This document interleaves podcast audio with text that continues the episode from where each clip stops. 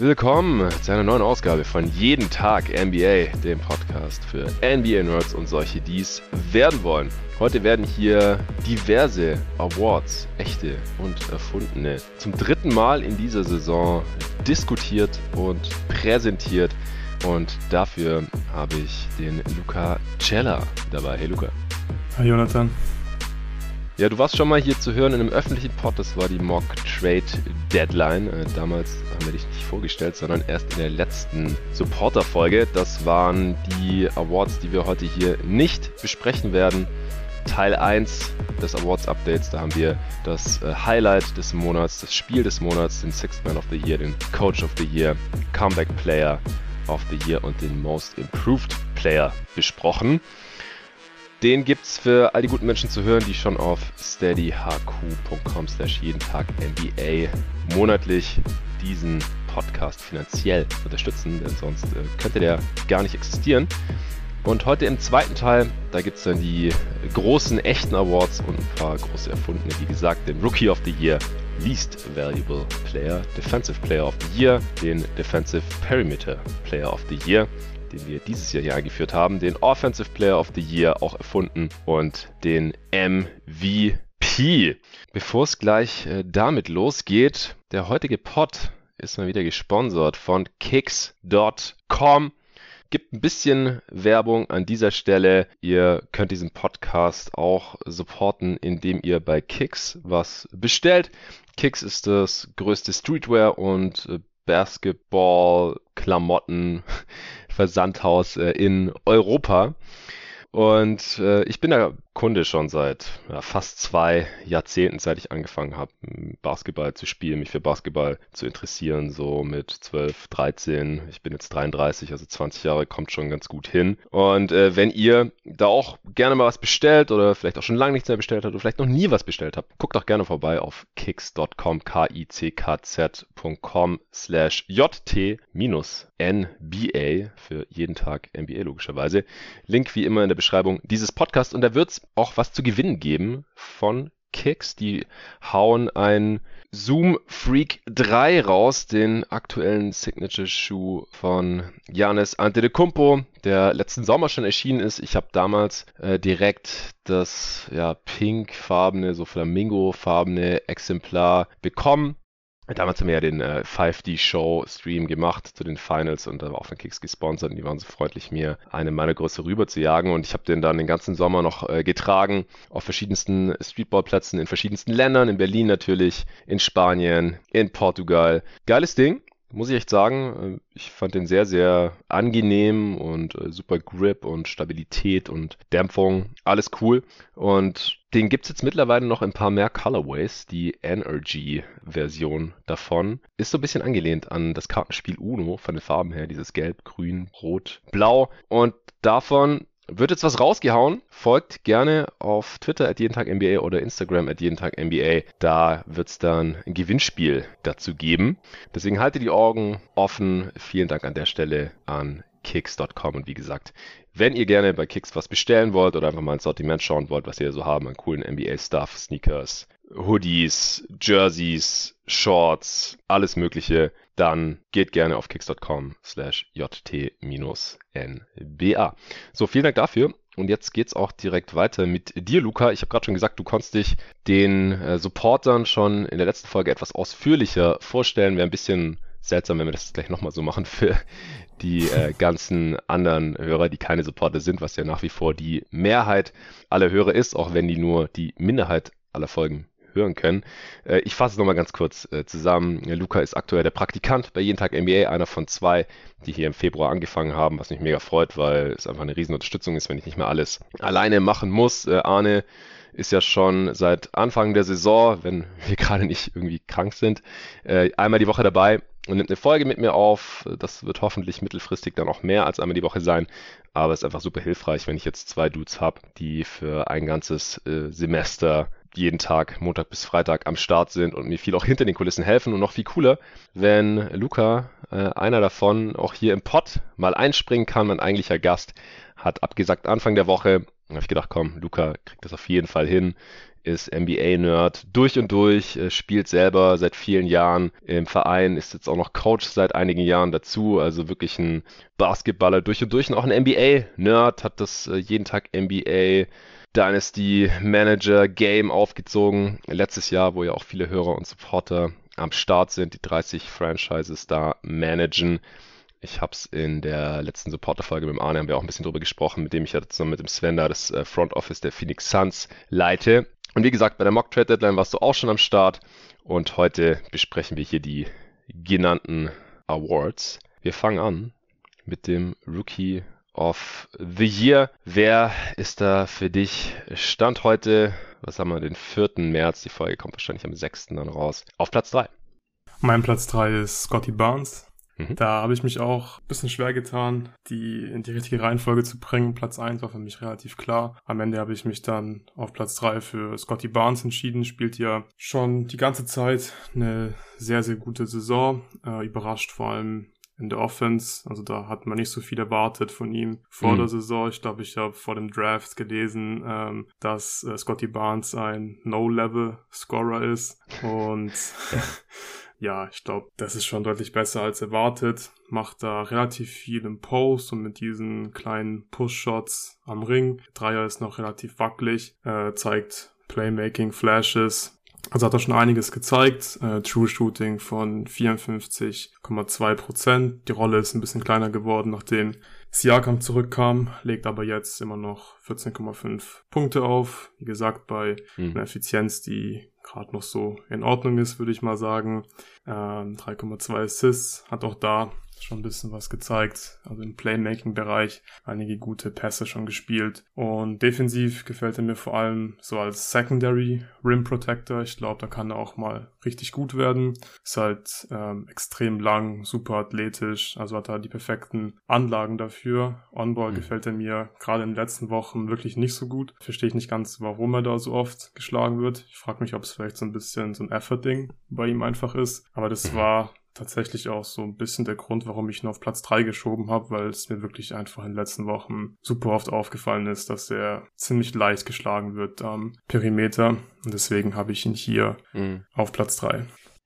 Ja, hast du ja letztes Mal schon erwähnt, dass du Raptors-Fan bist. Wie gesagt, äh, ich habe das jetzt sehr verkürzt wiedergegeben, äh, wie du zur NBA gekommen bist und zum Basketball und zu jeden Tag NBA und so. Aber du schaust auch viel Raptors, deswegen kannst du Scotty Barnes dann natürlich auch sehr gut einschätzen. Ich hatte ihn allerdings auch letztes Mal schon auf Platz 3 und da ist er bei mir jetzt auch verblieben. Ich glaube, die Top 3 dieser Rookie Class, die ist aktuell, so was die Leistungen in dieser Saison, und das ist ja alles, was beim Rookie of the Year zählt, was das betrifft, ist das relativ klar gerade mit äh, Scotty Barnes, Franz Wagner habe ich auf zwei und Evan Mobley auf eins ist wahrscheinlich keine Diskussion. Hast du auch Wagner auf zwei? Ich habe auch Wagner auf zwei und Mobley auf eins. Und ja, bezüglich Mobley auf eins sehe ich genauso. Also da kann man wirklich kein Case für jemand anderen machen, finde ich. Ja, finde ich auch. Also er ist vor allem am defensiven Ende schon mega dominant, hat da absolutes Defensive Player of the Year Potenzial. Äh, ich habe ihn mir sogar auch für den Defensive Player of the Year dieses Mal ein bisschen genauer angeschaut. Jetzt nicht, weil ich. Habe ich mir auch. Ja, dann werden wir das ja nachher noch besprechen. Also nicht, weil ich jetzt denke, dass er den Award gewinnen kann oder so. Aber auch beim All-Star Game war er so ein bisschen in der äh, ganz weiten Diskussion.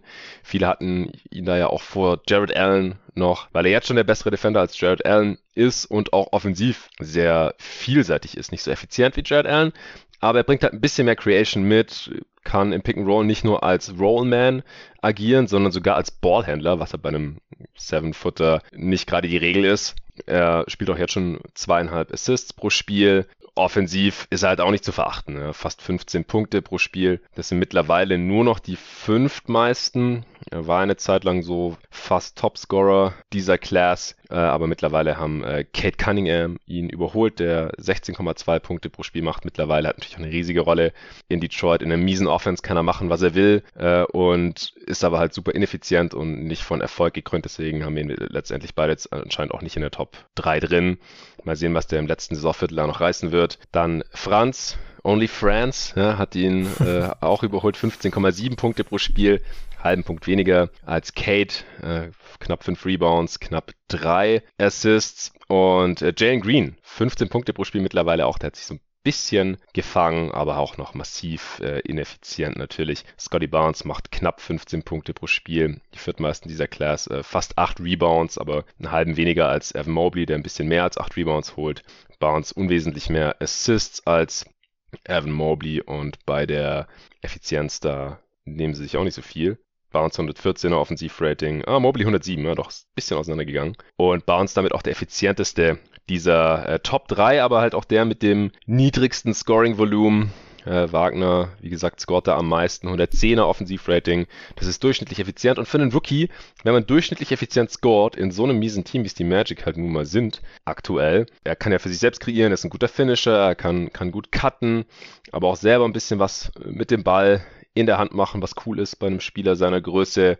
Ist ja ein sehr großer Wing. Der Dreier fällt super mit 37 Prozent, Volumen fast 6, nicht so super hoch. Da äh, gibt es Spieler wie Kate zum Beispiel, der halt deutlich mehr Dreier nimmt, dafür ist bei ihm die Quote noch nicht so hoch, aber kommt vielleicht dann auch noch bei, bei Wagner, aber ist natürlich auch ein Grund, warum er jetzt gerade so effizient ist. Auch Freiwürfe fallen so gut, dass halt die Quoten da äh, ganz, ganz nice aussehen, auch defensiv. Gefällt mir Franz Wagner bisher ganz gut. Bei Bounce finde ich es interessant, dass viele jetzt sagen, ja, ich halte den mittlerweile für overrated. Manche sagen, wie David zum Beispiel neulich, als wir über die Rookie Class gesprochen haben in der Preview der Rising Stars Games, da haben wir nochmal über alle Rookies und Sophomores, die da vertreten waren, gesprochen, ihre Saisons bisher so ein bisschen zusammengefasst und ob wir es vertretbar finden, dass sie in einem Spiel dabei oder bei den Spielen da dabei sein werden und ob da vielleicht aus unserer Sicht andere Spieler hätten dabei sein sollen. Also wer irgendwie dachte, hey, All-Star Weekend Preview interessiert mich nicht, ich habe keinen Bock auf dieses Wochenende, All-Star Games langweilig, äh, gibt vielleicht doch noch einen Grund, da, da reinzuhören. Deswegen können wir es heute auch relativ kurz halten, aber da hat David zum Beispiel gesagt, dass er Scotty Barnes Defense mittlerweile fast schon underrated findet, weil ihn so viele da mittlerweile overrated finden. Aber ich finde, äh, du hast ganz gut aufgedröselt, dass er halt als äh, sekundärer Rim Protector oder so, als Roamer durchaus seine Qualitäten hat, aber On-Ball irgendwie immer häufiger geschlagen wird, obwohl er als ja so versatiler Point-of-Attack-Defender sogar in die Liga kam, der im College auch viele Guards gecheckt hat. Aber ich meine, das waren halt auch College Guards, ist halt was anderes als NBA Guards und Scotty Barnes geht ja von den körperlichen Ausmaßen schon eher Richtung, Richtung Big. Also ich finde es immer wieder krass, wie riesig der Typ aussieht, wenn man ihn spielen sieht. Also haben wir im Endeffekt dieselbe Reihenfolge. Willst du jetzt noch irgendwas zu Mobley oder Franz Wagner loswerden? Eigentlich hast du schon alles gesagt. Äh, bei Mobley finde ich es einfach beeindruckend, dass er bei einem Playoff-Team, also die Cavs, natürlich ein sehr überraschendes Playoff-Team hätte vor der Saison niemand gedacht. Aber dass da, dass er gerade als Rookie reinkommt und vor allem äh, die Defense so viel besser macht oder ein großer Grund dafür ist, dass die Cavs eine Top 10 mhm. Defense ähm, aufs Parkett stellen, finde ich schon sehr, sehr beeindruckend und ich finde, er spielt einfach nicht wie ein Rookie, gerade am defensiven Ende des Feldes, er fault sehr wenig, ähm, ich finde, er wirkt immer sehr, sehr konzentriert ähm, und macht einfach die richtigen, die richtigen Plays. Und auch in der Offense, da ist er mit Sicherheit nicht der beste Rookie dieser Class bislang, aber auch da macht er einfach gute Plays, finde ich. Also gerade das High-Low äh, funktioniert mit, Jared, mit Jared Allen auch sehr, sehr gut, trifft da gute Entscheidungen und hat auch offensiv schon einige gute Flashes gezeigt. Ja. Ja, Scotty Barnes, sehe ich gerade, ist unter anderem deswegen jetzt äh, deutlich effizienter geworden offensiv als Mobley, weil er einen sehr starken Februar hatte in den zwölf Spielen. 117er Offensivrating, über 15 Punkte, 7 Rebounds und fast 3 Assists im Schnitt bei 60 Prozent. True Shooting, auch weil der Dreier ganz gut gefallen ist, ja, 9 von 24 natürlich.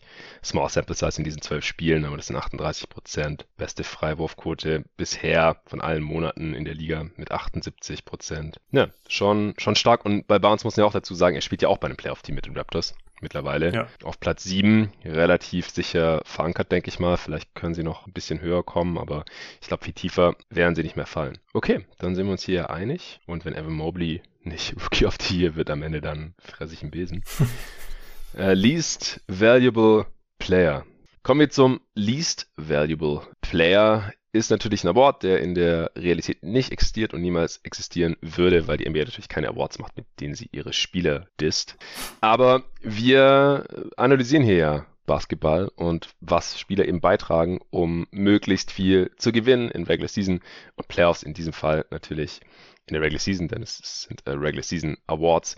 Und da sind wir natürlich auch mal kritisch und wir wollen nicht immer nur alle Spieler loben, sondern natürlich äh, Spieler für ihre Leistung auf dem Level, wo wir sie eben analysieren. Das ist die NBA.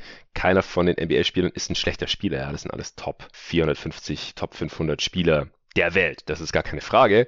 Aber trotzdem gibt es halt verschiedene Gründe, wieso Spieler ihren Teams eher schaden, als dass sie sie weiterbringen. Auch hier ist die Definition relativ offen. Ich habe mal gesagt, dass ich ja so Kaderleichen, Vertragsleichen hier eher rauslassen möchte. Ja, Spieler, die vielleicht auch irgendwo in den Büchern stehen, gab es früher auch öfter, die 20 Millionen verdienen oder so, aber eigentlich nicht mehr spielen. Äh, diese Saison gibt es da wirklich ja, verschiedenste Kandidaten, die auf unterschiedlichste Art und Weise ihren Teams geschadet haben bisher. Ich bin gespannt, für wen du dich jetzt hier entschieden hast. Wen hast du auf Platz 3, Luca? Also ich habe hier relativ klare Kriterien mir aufgestellt, um dann die Spieler zu identifizieren, die ich für ähm, ja, least valuable für ihr Team halten. Okay. Und da gab es cool. vor allem drei große Faktoren für mich, äh, die die Spieler erfüllen müssen oder Voraussetzungen, die die Spieler erfüllen müssen. Zum einen sollten sie relativ viel Geld verdienen, weil ich glaube, so ein großer Vertrag schadet ein Team sehr stark, wenn ein Spieler nicht gut performt. Dann habe ich mir mhm. noch die Effizienz, also das True Shooting and Offense angeschaut. Und natürlich muss der Spieler auch ähm, ein paar Mal auf den Korb schmeißen im Spiel. Deswegen sollten die Spieler auch eine relativ große Rolle haben und dementsprechend auch einige Field Goal Attempts per Game haben. Deswegen mhm. habe ich eigentlich gar keinen Platz 3. Ich habe eine ganz klare Top 2 eigentlich. Und auf Platz 2 habe ich äh, dieses Jahr Julius Randle also verdient oh. diese Saison 21 Millionen, bisschen mehr als 21 Millionen, 51 Prozent True Shooting bei 16,8 Field Goal Attempts und die Knicks sind auf 100 Possessions hochgerechnet 12,5 Punkte. Besser ohne Randall. Äh, bei New York sind die, ja. Gut, aber er spielt auch bei den Knicks, da sind halt auch, ist halt die Bank deutlich besser. Letztes Jahr auch schon, das ist echt ja. heftig. Von daher ist, glaube ich, dieser Wert wahrscheinlich ein bisschen zu hoch, aber suggeriert er schon so ein bisschen, dass Randall nicht unbedingt seine beste Saison spielt. Mhm. Und ich finde, der sieht echt nicht gut aus dieses Jahr. Ich glaube, der hat auch äh, keinen Bock mehr so langsam. Den habe ich hier auf Platz 2. Das ist der fünftschlechteste On-Off-Wert. Also nochmal für die Hörer, die es nicht so auf dem Schirm haben, was das bedeutet. Das ist einfach der Vergleich äh, dazu, um wie viel man die Gegner ausscored oder ausgescored wird, äh, auf 100 Possessions gerechnet, im Vergleich dazu, wenn der Spieler nicht mitspielt. Ja, also bei Randall jetzt, du hast gerade schon gesagt, minus 12,2 laut Basketball Reference. Das heißt, dass die Knicks, wenn Randall drauf ist, 12,2 Punkte mehr äh, kassieren im Vergleich dazu, wenn er nicht auf dem Feld ist. Und wenn er spielt, dann werden die Knicks mit 5,3 Punkten ausgescored. Das heißt, wenn er nicht spielt, dann scoren sie die Gegner um sieben Punkte aus, circa. Dann geht es auf. Das ist schon heftig. Die vier Spieler, die noch schlechter sind als Julius Randle, was das angeht, und wie gesagt, was heißt nicht wie gesagt, ich habe es jetzt gerade noch nicht gesagt, aber ich werde es jetzt sagen und sage das immer wieder im Podcast. Single Season Plus Minus ist es nicht der Wahrheit letzter Schluss. Das kann mal fluky sein. Da kann es komische Gründe für geben, wenn halt entsprechend gestaggert wird und das, was weiß ich, Randall dann draufgelassen wird mit vier schlechteren Mitspielern, damit diese Lineups halt nicht ganz so abstinken und dann halt die anderen Starter irgendwie mit einem Bankspieler zusammenspielen, dann könnte es zum Beispiel eine Erklärung sein. Das ist jetzt bei den Knicks dieses Jahr nicht so der Fall, aber es gibt halt solche Beispiele. Und bei anderen Spielern, da ist es aber halt konstant so über die gesamte Karriere und äh, oft ergibt es dann auch Sinn, wenn man sich das Skillset dieser Spieler anschaut. Und die vier Spieler, die noch schlechter sind als Randall, was das angeht, sind Jalen Green, Rookie, da ist es oft so. Boah, die werden mit 17 Punkten ausgescored, die Rockets, wenn Jalen Green auf dem Feld ist. Heftig. Äh, Cam Reddish, bisher auch nicht der Spieler, der dafür bekannt ist, sein Team so unglaublich viel besser zu machen. Der hat einen On-Off-Wert von minus 14 und einen On-Wert von minus 10. Das heißt, die äh, Hawks und Knicks kumuliert wurden mit 10 Punkten ausgescored mit Cam Reddish auf dem Feld. Von Kuno Capazzo, bei dem ist es ein On-Off-Wert von minus 19. Ja, bei ihm zum Beispiel kann man es ein bisschen leichter erklären, weil er ziemlich genau gegen Jokic gestaggert wird, weil halt die Nuggets wahrscheinlich darauf achten, dass entweder Jokic oder er auf dem Feld ist, damit halt irgendwie ein halbwegs kompetenter Playmaker auf dem Feld ist, wenn Jokic sitzt. Aber wenn Jokic sitzt, dann werden die Nuggets halt regelmäßig zerstört. Äh, mit Campazzo auf dem Feld sind sie bei minus neun, also werden um neun Punkte ausgescored, äh, wenn Campazzo spielt. Und wenn Jokic drauf ist, dann äh, sind die Nuggets natürlich sehr, sehr geil. Da kommen wir später nochmal drauf zu sprechen. So kommt das zustande und den schlechtesten On-Off-Wert der Liga hat Garrett Temple. Tatsächlich. In über 1000 Minuten minus 20. Meine Güte. Ja, also hier unten sind oft Rookies zu finden oder Spieler, die irgendwie problematische Skillsets haben oder die sehr, sehr ungünstig gestaggert werden gegen, gegen Stars oder so zum Beispiel. Naja, ähm, Randall, ich glaube, Tobi hatte den ja auch schon genannt, muss man, glaube ich, nennen und wahrscheinlich in der Top 3 drin haben. Ich habe ihn auch drin. Ich habe hier verschiedenste Spieler drin. Äh, bei ihm, bei Randall, da kann man halt auch einfach anführen, dass er deutlich schlechter spielt als letzte Saison. Er scheint jetzt auch nicht die vorbildlichste Einstellung zu haben. Ich will nicht so ewig und oft auf dieser Szene rumreiten, wo er dem Assistant Coach das Tablet aus der Hand geschlagen hat, aber das, das macht man halt einfach nicht. Ja, also klar, man kann mal frustriert sein, man kann vielleicht keinen Bock drauf haben, was der Assistant einem da in dieser Szene oder in diesem Moment irgendwie erklären will, im Timeout, im Spiel. Es läuft irgendwie eh schon nicht so, man hat eine Führung vergeigt, aber es ist einfach kein vorbildliches Verhalten von einem Leader in einem Team, das eigentlich in die Playoffs wieder wollte. Und letztes Jahr war halt Randall noch äh, total der Held in New York. Mittlerweile haben alle Angst mit seinem Deal jetzt, mit der vorzeitigen Vertragsverlängerung, der nächste Saison erst in Kraft tritt. Und ich war schon immer so ein bisschen skeptisch, was sein Skillset eben angeht. Ja, er hat letztes Jahr einfach sehr, sehr, sehr von seinem Hot Shooting profitiert, gerade von drei. Dieses Jahr äh, fällt der Wurf dann halt auf einmal nicht mehr, was nicht super verwunderlich ist, wenn man sich halt angeschaut hat, was Julius Randle so davor in seiner Karriere getroffen hatte. Letztes Jahr hatte 41 Prozent seiner Dreier getroffen. Dieses Jahr nimmt er eigentlich genauso viele, auch wieder über fünf pro Spiel und trifft nicht mal 30 Prozent davon. Das ist natürlich ein massiver Einbruch. Freiwurfquote auch um 5 Prozent Punkte eingebrochen. Und äh, damit ist sein Scoring halt auch um fast fünf Punkte pro Spiel eingebrochen. Assists sind runtergegangen, Turnovers sind ein bisschen hochgegangen. Das ist natürlich auch eine schlechte Kombination. toller Defender war er noch nie. Offball macht er auch nicht so wirklich viel. Und wenn er Onball dann halt diese Saison so schlecht ist, dann wird es schwierig, dem Team halt zu helfen. Dann ist es auch nicht verwunderlich, dass die Knicks ohne ihm auf dem Feld tatsächlich besser funktionieren, was ja, wie gesagt, letztes Jahr auch schon so war, dass die Bench-Lineups der Knicks sehr gut waren und die Starting-Lineups der Knicks relativ schlecht waren. Lag auch viel an Derrick Rose, der jetzt aber diese Saison ja auch schon viel verpasst hat, also darauf kann man es jetzt auch nicht schieben. Auch letztes Jahr schon hatte Randall nur ein On-Off-Wert von plus 0,2, was für ein All-NBA Second-Teamer ein sehr, sehr niedriger Wert ist. Normalerweise die Stars dieser Liga, wenn die auf dem Feld sind, dann läuft es sehr viel besser für ihre Teams. Äh, das war schon so ein kleiner Indikator vielleicht, dass Randall gar nicht so ein toller Impact-Player ist und dieses Jahr ist der Impact natürlich statistisch gesehen auch katastrophal. Deswegen, ja, ich habe ihn auf drei. Auf zwei habe ich, ich mache es ganz kurz, Russell Westbrook. Ich werde dazu nichts mehr sagen. Ich habe keinen Bock, die ganze Zeit auf Westbrook rumzuhacken. Ich habe früher viel lieber Westbrook analysiert und kritisiert, weil er da ja von der Allgemeinheit noch sehr viel positiver gesehen wurde. Er war da auch noch viel besser, keine Frage. Er hat ein sehr gutes Floor-Raising-Skillset gehabt. Das hat er dieses Jahr nicht mehr. Und bei einem Team, das eigentlich Contender sein wollte, mit LeBron und AD, wäre halt ein Ceiling-Raising-Skillset auch viel besser gewesen. Warum er da nicht reinpasst, das haben wir hier von Anfang an erklärt. Bei jeden Tag NBA es ist genauso und noch viel schlimmer gekommen.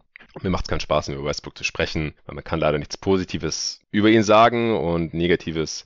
Also wenn jemand halt schon so am Boden liegt und er tut mir auch einfach nur noch leid in den Pressekonferenzen und auch auf dem Spielfeld irgendwie so spielen sieht, er sieht einfach so, so ratlos aus und so verunsichert und man kennt ihn so auch gar nicht. Er war immer das Selbstbewusstsein in Person und die Aggression in Person und ja, irgendwie ist, ist es so ein bisschen vorbei mit Westbrook und es zieht halt die Saison der, der Lakers auch noch mit weiter runter in den Keller. Da läuft eh schon vieles falsch. Er ist nicht der Hauptgrund, würde ich nicht mal behaupten, aber er hilft halt wirklich überhaupt nicht.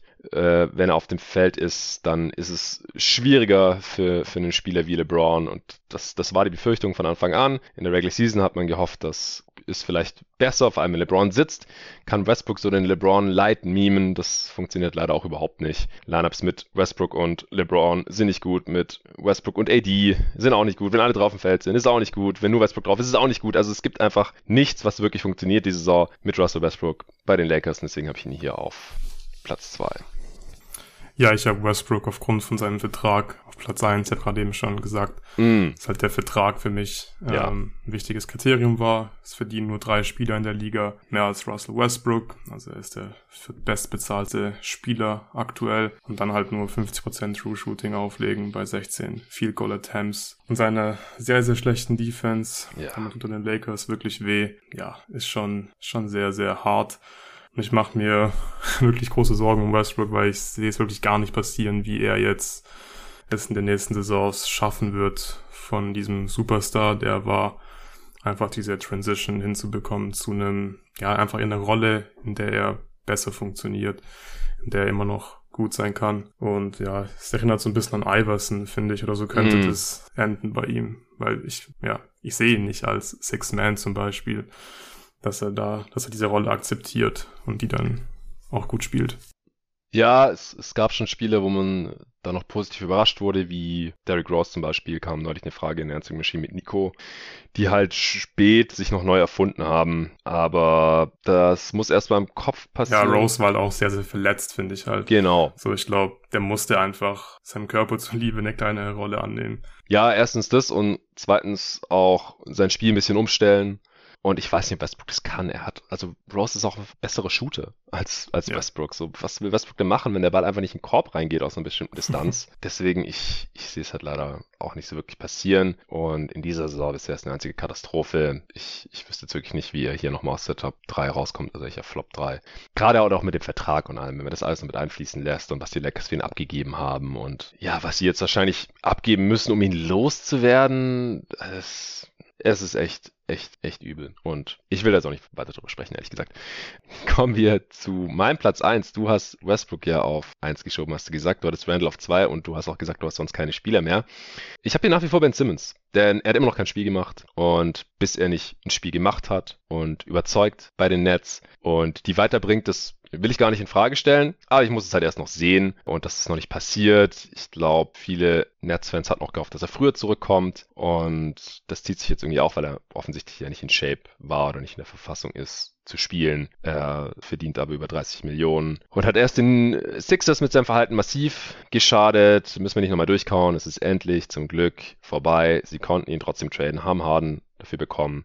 Ähm, mussten nicht so schrecklich viel ansonsten noch mitschicken nach äh, Brooklyn. Und die warten jetzt gerade auch noch auf Ben Simmons. Und er war hier auf Platz 1 der Least Valuable Player, weil wenn halt ein Spieler mit einem Max-Deal einfach nicht auftaucht und nicht mitspielen will oder erst dann irgendwie kurzfristig kommt und dann halblebig mittrainiert, sodass aus dem Training geschmissen wird, dann sagt, er sei krank, was bezweifelt wird von Leuten, die viel näher dran sind als ich selber. Ich will das nicht beurteilen, aber letztendlich war das alles sehr, sehr seltsam und hat einen sehr komischen Eindruck hinterlassen. Aber unterm Strich ist halt ein Spieler, der bisher noch kein einziges Spiel gemacht hat, weil er nach dem Ausscheiden aus den Playoffs in Anführungsstrichen kritisiert wurde, was vielleicht ein bisschen zu hart war. Ich habe das damals hier im Pod auch gesagt. Ich habe gesagt, ich glaube nicht, dass er dann mal spielen wird, auch mit der ganzen Vorgeschichte. Aber wie das dann alles abgelaufen ist und was da kommuniziert wurde und wie und wann, das war einfach eine einzige Katastrophe aus meiner Sicht und deswegen passt er hier sehr gut in meine Definition von Least äh, Valuable rein und es ist eigentlich grenzt an einem Wunder, dass Daryl Morey noch einen tatsächlich besseren Spieler im Trade zurückbekommen hat und ich bin sehr, sehr gespannt, wie es jetzt für ihn weitergeht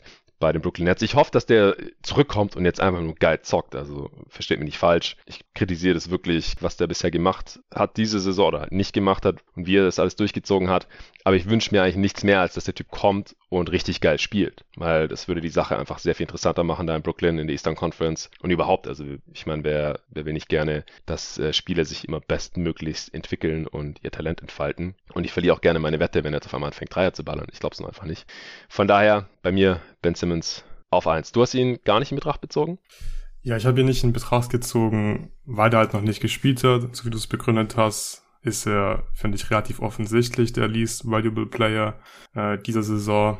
Aber ich glaube halt, sobald er spielt, wird er halt nicht mehr in dieser Konversation sein. Und die Spieler, die ich halt reingenommen habe, spielen halt einfach scheiße. Und deswegen habe ich die drin. Deswegen habe ich halt äh, Simmons da mal ein bisschen außen vor gelassen. Ich habe auch noch ein paar andere Namen aufgeschrieben, zum Beispiel Michael Porter Jr. hat auch nur neun Spiele gemacht, war in diesen mhm. Spielen halt auch wirklich sehr, sehr schlecht, also 41er Prozent True Shooting, hat im Sommer eine Extension unterschrieben, verdient also nächste Saison um die 30 Millionen. Aber der ist halt verletzt und ich fand ja. einfach halt Randall Westbrook fand ich halt einfach relativ deutlich ähm, am ja, least valuable, weil sie also eine große Rolle und so einen hochdotierten Vertrag haben. Genau, also finanziell gesehen ist Porter Jr. diese Saison vielleicht least valuable, beziehungsweise noch nicht, weil der Max Deal, der genau, kommt ja. erst nächste Saison rein. Ja. Aber der sieht jetzt gerade halt echt nicht so gut aus und ich fand den damals schon ein bisschen krass bei einem Spieler, der eine Verletzungshistorie hat mit Rückenproblemen, dem im Voraus schon, der ist auch fast komplett garantiert auch noch, diese Extension. Ja, ist relativ. Das ihm im Voraus schon zu geben, das fand ich sehr krass. Nur im letzten Jahr, glaube ich. Ja, ich glaube, das letzte Vertragsjahr, da ist ein Teil nicht komplett garantiert oder so, aber. Genau, ja. Bei Westbrook und Randall ist es einfach so, es liegt am Mindset und am Skillset, also das, was halt Basketball ausmacht. Und deswegen ist die Leistung auf dem Feld halt auch nicht geil und sie ziehen ihre Teams runter oder verhindern, dass die ihre Ziele erreichen. Bei den Knicks ist Playoffs wieder erreichen und bei den Lakers war es eigentlich um die Championship mitspielen und jetzt gerade strugglen sie, um die Playoffs mitzuspielen. Gut, äh, kommen wir weg von diesem depressiven Thema und kommen zum Defensive Player of the Year und da haben wir ein paar krasse Dudes drin diese Saison. Es wären noch mehr Kandidaten, wenn Draymond Green nicht schon so lange verletzt ausfallen würde. Der ist bei mir jetzt leider rausgedroppt aus diesem Rennen. Den hatte ich letztes Mal noch auf Platz 2. Aber meine jetzige Top 3, die kann sich auf jeden Fall auch sehen lassen. Also das, die wären alle drei würdige Defensive Player of the Year, würde ich sagen. Und dahinter kommen noch ein paar jüngere Dudes ran, die wahrscheinlich die nächsten Jahre hier noch ein bisschen mitmischen werden. Man muss ja auch dazu sagen, also das gilt sowohl für den Defensive Player of the Year als auch für den MVP nachher. Die Spieler, die ich da so drin habe, die sind alle gerade in ihrer Prime äh, und ich glaube alle noch nicht mal 30, muss ich gleich nochmal checken, aber wir werden noch sehr lange Spaß an denen haben und da hat es so ein bisschen eine Wachablösung gegeben. Also auch dadurch, dass Draymond Green jetzt rausgefallen ist, äh, der schon mal Defensive Player of the Year war und schon Ü30 ist. Klar, ich habe hier jetzt in meinen Top 3 auch Spieler drin, die schon mal Defensive Player of the Year waren. Aber mehr will ich jetzt auch gar nicht spoilern, sondern dich nach deiner Top 3 fragen, beziehungsweise nach deinem Platz 3. Ja, ich habe auf Platz 3 Robert Williams. Hat mich oh. auch schwer getan mit dem Ranken. Okay. Aber vor allem nachdem wir, oder nachdem ich dir bei der Vorbereitung für den Ampuls der Liga Podcast vor Letzte Woche. einer Woche oder so ja. geholfen habe, haben wir viel Robert Williams Tape uns angeschaut. Mhm. Die Celtics haben natürlich einfach unglaublich viele gute Verteidiger, also die ganze Starting Five, dann von der Bank noch Derek White, äh, Grant Williams, äh, schon heftig. Was für Spielermaterial die Celtics da zur Verfügung haben, sind jetzt ja auch schon seit ähm, glaub, Dezember äh, mit Abstand die beste Defense der Liga. Und ja, Robert Williams ist halt ein großer Teil davon, performt super mhm. in dieser Roma-Rolle. Die Celtics haben 104er Defensive Rating mit ihm auf dem Parkett. Er mhm. hat aus meiner Top 3 die, best, die beste Block Percentage mit 3,7. Er fault auch nicht äh, so viel, 2,9% Foul Percentage, ist völlig in Ordnung. Und ja. dann habe ich mir noch so ein paar ähm, Rim Protection Werte, wenn man so will, auf B-Ball Index angeschaut. Also das sieht man auch, wenn man Robert Williams Basketball spielen sieht. Das kann man nicht übersehen, aber ich wollte es nochmal ein bisschen abgleichen dann mit den Zahlen. Und ähm, er hat halt wirklich äh, einen unglaublichen Wert von 53,9 Prozent äh, Blockrate bei Contests am Ring. Also das ist schon richtig krass. Nur mal so wow. zum Vergleich. Rudy Gobert hat 29,9 Prozent und ähm, das ist schon ein sehr, sehr guter Wert. John Jackson Jr. hat hier auch mit 42,6 Prozent den zweitbesten Wert von allen Kandidaten, die ich so in Betracht gezogen habe. Kurz ein Verständnis. Ja. Das ist der Anteil der Würfe, die er blockt, wenn er da contestet. Wenn er contestet am Ring, blockt er mehr als jeden zweiten okay. Attempt am Ring. Und das ist schon crazy. Er contestet wahrscheinlich nicht so viel wie Gobert, oder? Nicht so viel, aber auch 5,2 äh, per 75 Possessions. Also ja, schon weniger als Gobert. Gobert contestet zum Beispiel 8,7, aber Janis mhm. beispielsweise ist auch in der Range mit 5,8 Rim mhm. Contests per 75 Possessions. Und ja, da sticht dieser Wert schon extrem raus und dadurch, dass halt die Celtics auch noch die beste Defense der NBA haben, finde ich, ähm, kann man Robert Williams da gut auf Platz 3 stellen und ja, das ist einfach ein super Verteidiger in der Rolle. Ja, ich habe ihn nicht in meinen Top 3, ich habe aber natürlich über ihn nachgedacht, einfach weil, ja, man tendiert ja immer so ein bisschen dazu zu gucken, okay, welche Teams haben die beste Defense und haben die einen würdigen Kandidaten und interessanterweise ist in meinen Top 3 aber keiner drin der Top 3 Defenses dieser Liga, einfach weil ich Robert Williams nicht mit reingenommen habe. Ich kann gleich erklären, warum. Äh, Draymond ist rausgeflogen bei den Warriors, die die zweitbeste Defense äh, mittlerweile nur noch haben. Die wurden ja von den Celtics jetzt verdrängt, auch wenn es gerade knapp ist. Die Suns und äh, Warriors haben eigentlich ein identisches Defensivrating. Wahrscheinlich ist es die zweite Nachkommastelle, die die Suns dann gerade noch hinter die Warriors schiebt. Auch da habe ich keinen Defensive Player of the Year Kandidaten. Äh, Cavs auf 4 gerade, also alles laut Clean the Glass natürlich, das Defensive Rating. Die Cavs haben Evan Mobley, wir haben ihn schon beim Rookie of the Year erwähnt. Ich habe ihn hier bei den Honorable Mentions. Ich habe mir auch äh, genau angeschaut, wo er da so steht im Vergleich mit meinen Top 3. Auf 5 sind die Miami Heat, da habe ich auch keinen in die Top 3 reingepackt.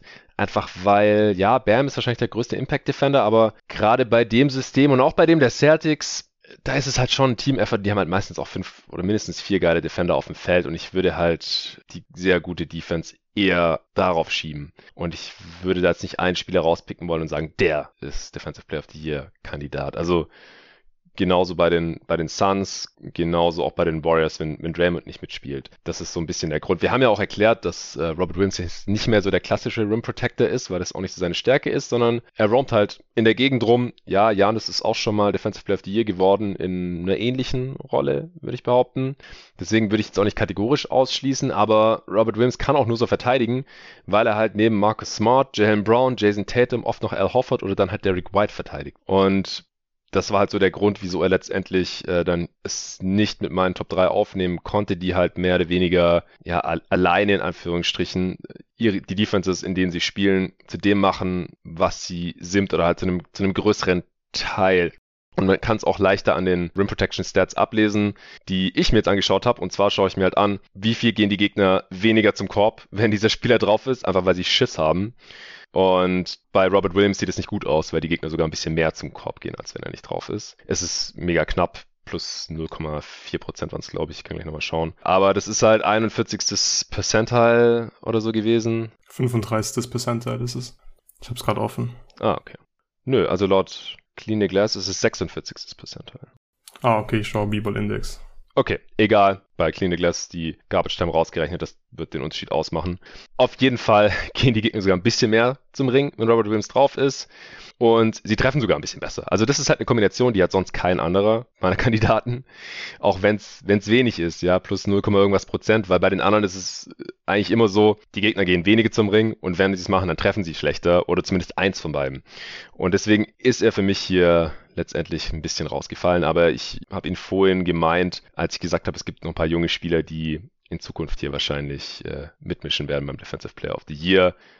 Evan Mobley fällt da auch rein und noch ein anderer Spieler. Ich weiß nicht, ob du in den Top 3 drin ist, deswegen werde ich jetzt noch nicht spoilern. Ich habe auf 3 Joel Embiid. Hast du den auch in Top 3?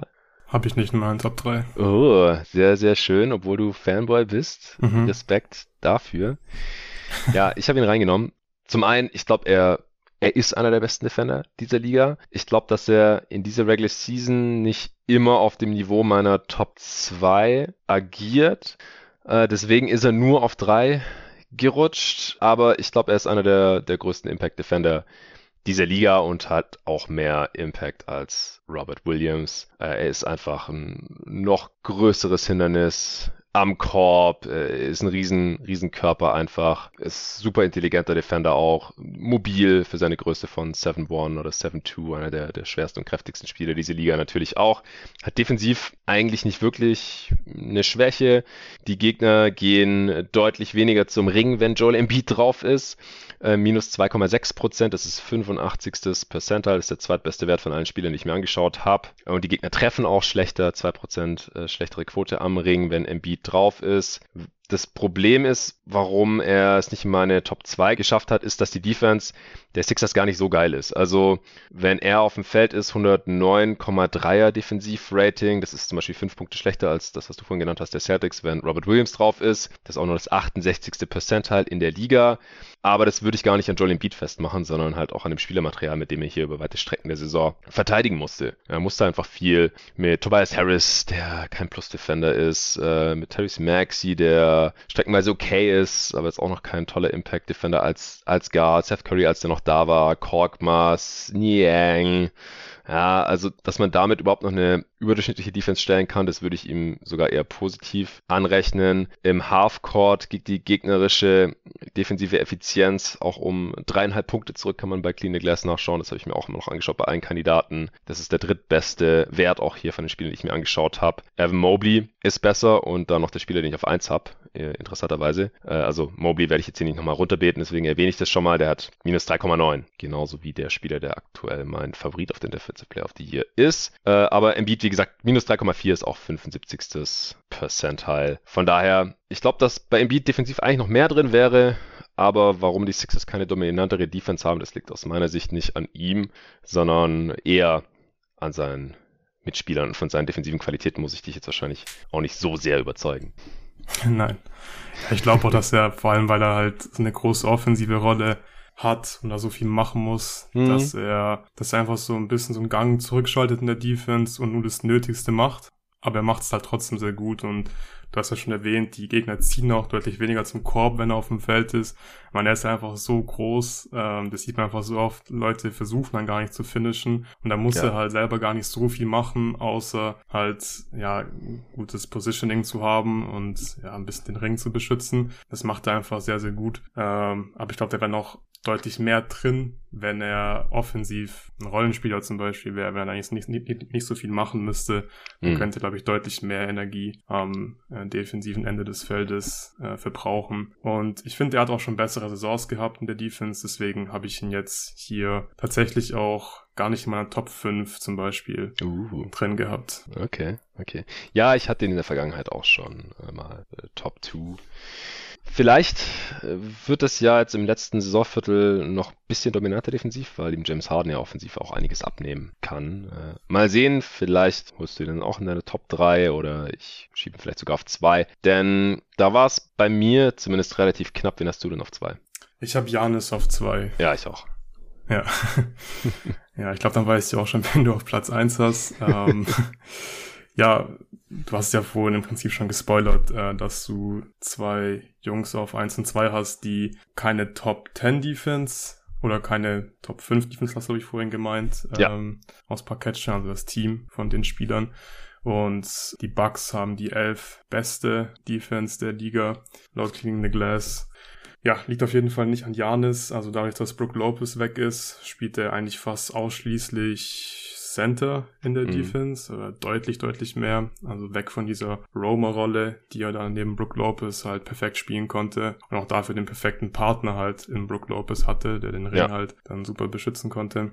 Und ja, Janis macht einfach ja das, was Brook Lopez gemacht hat, jetzt deutlich mehr. Und er sieht halt auch in der Rolle, finde ich, sehr, sehr gut aus. Defensive Rating, auch wenn er auf dem Feld ist, ist jetzt auch nicht so super. 108,3, also im Vergleich zu anderen Kandidaten. Aber es liegt halt wirklich nicht an ihm. Also ähnlicher Case wie gerade bei Embiid. Es liegt dann eher an den Mitspielern.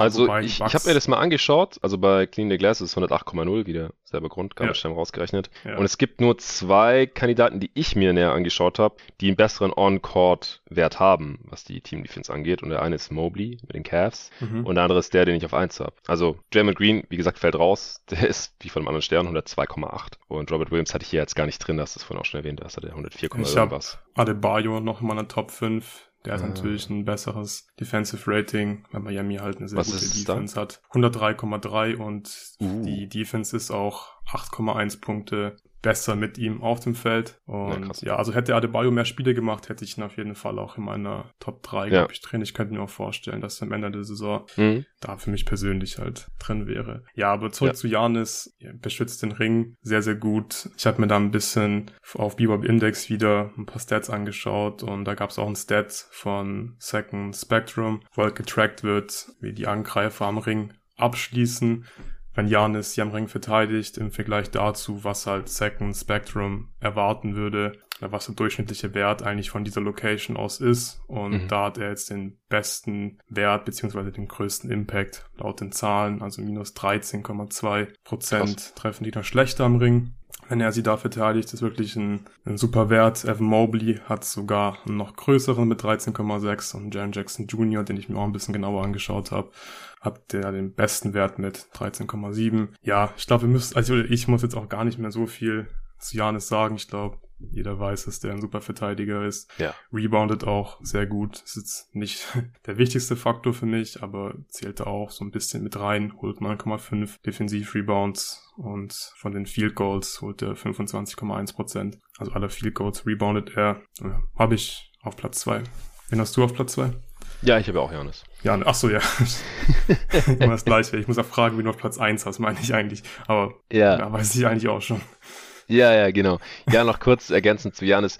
Äh, ich habe mir die Opponent Rim Accuracy of Clean the Glass angeschaut und das sind natürlich andere Zahlen, weil es äh, nicht im Vergleich mit dem Expected Value ist wie bei B-Ball Index, sondern im Vergleich dazu, wenn Janis nicht auf dem Feld ist. Und da sind es minus 5,6 Prozent. Das ist auch der zweitbeste Wert von allen Spielen, die ich mir angeschaut habe. Nach Jaron Jackson Jr., der auf 1 ist, mit einem kranken Wert von minus 7,0. Äh, Janis minus 5,6 und Evan Mobley minus 4,6. Aber die Gegner gehen nicht so viel weniger zum Ring, wenn Janis drauf ist, wie bei Embiid zum Beispiel. Das ist knapp minus 2,1% versus minus 2,6% und nicht annähernd so viel weniger, wie wenn Rudy Gobert auf dem Feld ist. Minus 8%. Ja, also jetzt gerade gesagt, Janis und Embiid haben da minus 2, irgendwas Prozent weniger Rim Attempts der Gegner, was schon gut ist. Ja, das ist auch so 80. Percentile rum. Rudy Gobert natürlich der fucking King, wenn es darum geht, das gegnerische Wurfprofil zu verändern. Hundertstes Percentile, der beste Spieler der Liga wenn es äh, darum geht, dass die Gegner weniger Layups nehmen oder Dunks, ja, einfach Attempts am Rim, Wurfversuche direkt am Korb. Das ist der Wurf nach wie vor, den alle haben wollen, weil das die beste Quote von allen äh, Spots auf dem Court natürlich ist und wo man öftesten gefault wird. Und das verhindert Rudy Gobert und das ist der einzige Grund, wieso die Jazz Defense so gut ist, wenn er spielt, denn ansonsten haben die keine guten Defender. Zumindest keine stark überdurchschnittlichen, wenn man vielleicht mal von Ross O'Neill absieht. Und deswegen läuft es mit ihm auf dem Feld natürlich auch sehr viel besser. Und die Jazz haben zumindest noch ein Defensivrating von 107,1, wenn Rudy Gobert drauf ist. Und das halt, obwohl er oft der einzige kompetente Defender ist. Äh, das ist ähm, auch noch ein solider Wert. Die Jazz sind sechs Punkte besser in der Defense, wenn Gobert drauf ist. Auch das ist der beste Wert von allen, die ich mir angeguckt habe. Bei Janis ist es minus 5,0. Also wenn er nicht drauf ist, dann verteidigen die Bucks auch nicht so toll, was ja auch logisch ist. Sie haben einfach sonst keine guten defensiven Bigs. Ja, der alte Ibaka ist seit kurzem da. Der äh, ist natürlich hier noch nicht so wirklich berücksichtigt in dieser Sample. Äh, Bobby Portis ist kein toller Rim Protector und ansonsten haben sie halt noch den Rookie Second Round Pick Mamu Kivashvili. Wie heißt der? Mamu Kivashvili, glaube ich. Mamu, ja, wir einigen uns auf, auf Mamu, wie er genannt wird. Und äh, DeMarcus Cousins war mal da und so. Also Janis ist der Grund, wieso die Bucks überhaupt noch eine Top 10 Defense haben. Äh, neben sehr guten Perimeter Defendern wie Joe Holiday natürlich. Aber die haben einfach naturgemäß nicht so einen riesigen Impact, deswegen haben wir auch einen extra Defensive Perimeter Player of the Year Award hier eingeführt, weil beim Defensive Player of the Year, da kannst du nur entweder traditionelle Rim Protecting Bigs nehmen oder halt diese Roaming Bigs oder Forwards, äh, wie es halt auch äh, Draymond Green ist, der auch Small Ball Big sein kann oder Janis äh, oder Robert Williams jetzt. Theoretisch auch ein Anthony Davis, der aber gerade nicht annähernd gemäß seines Potenzials verteidigt, selbstverständlich.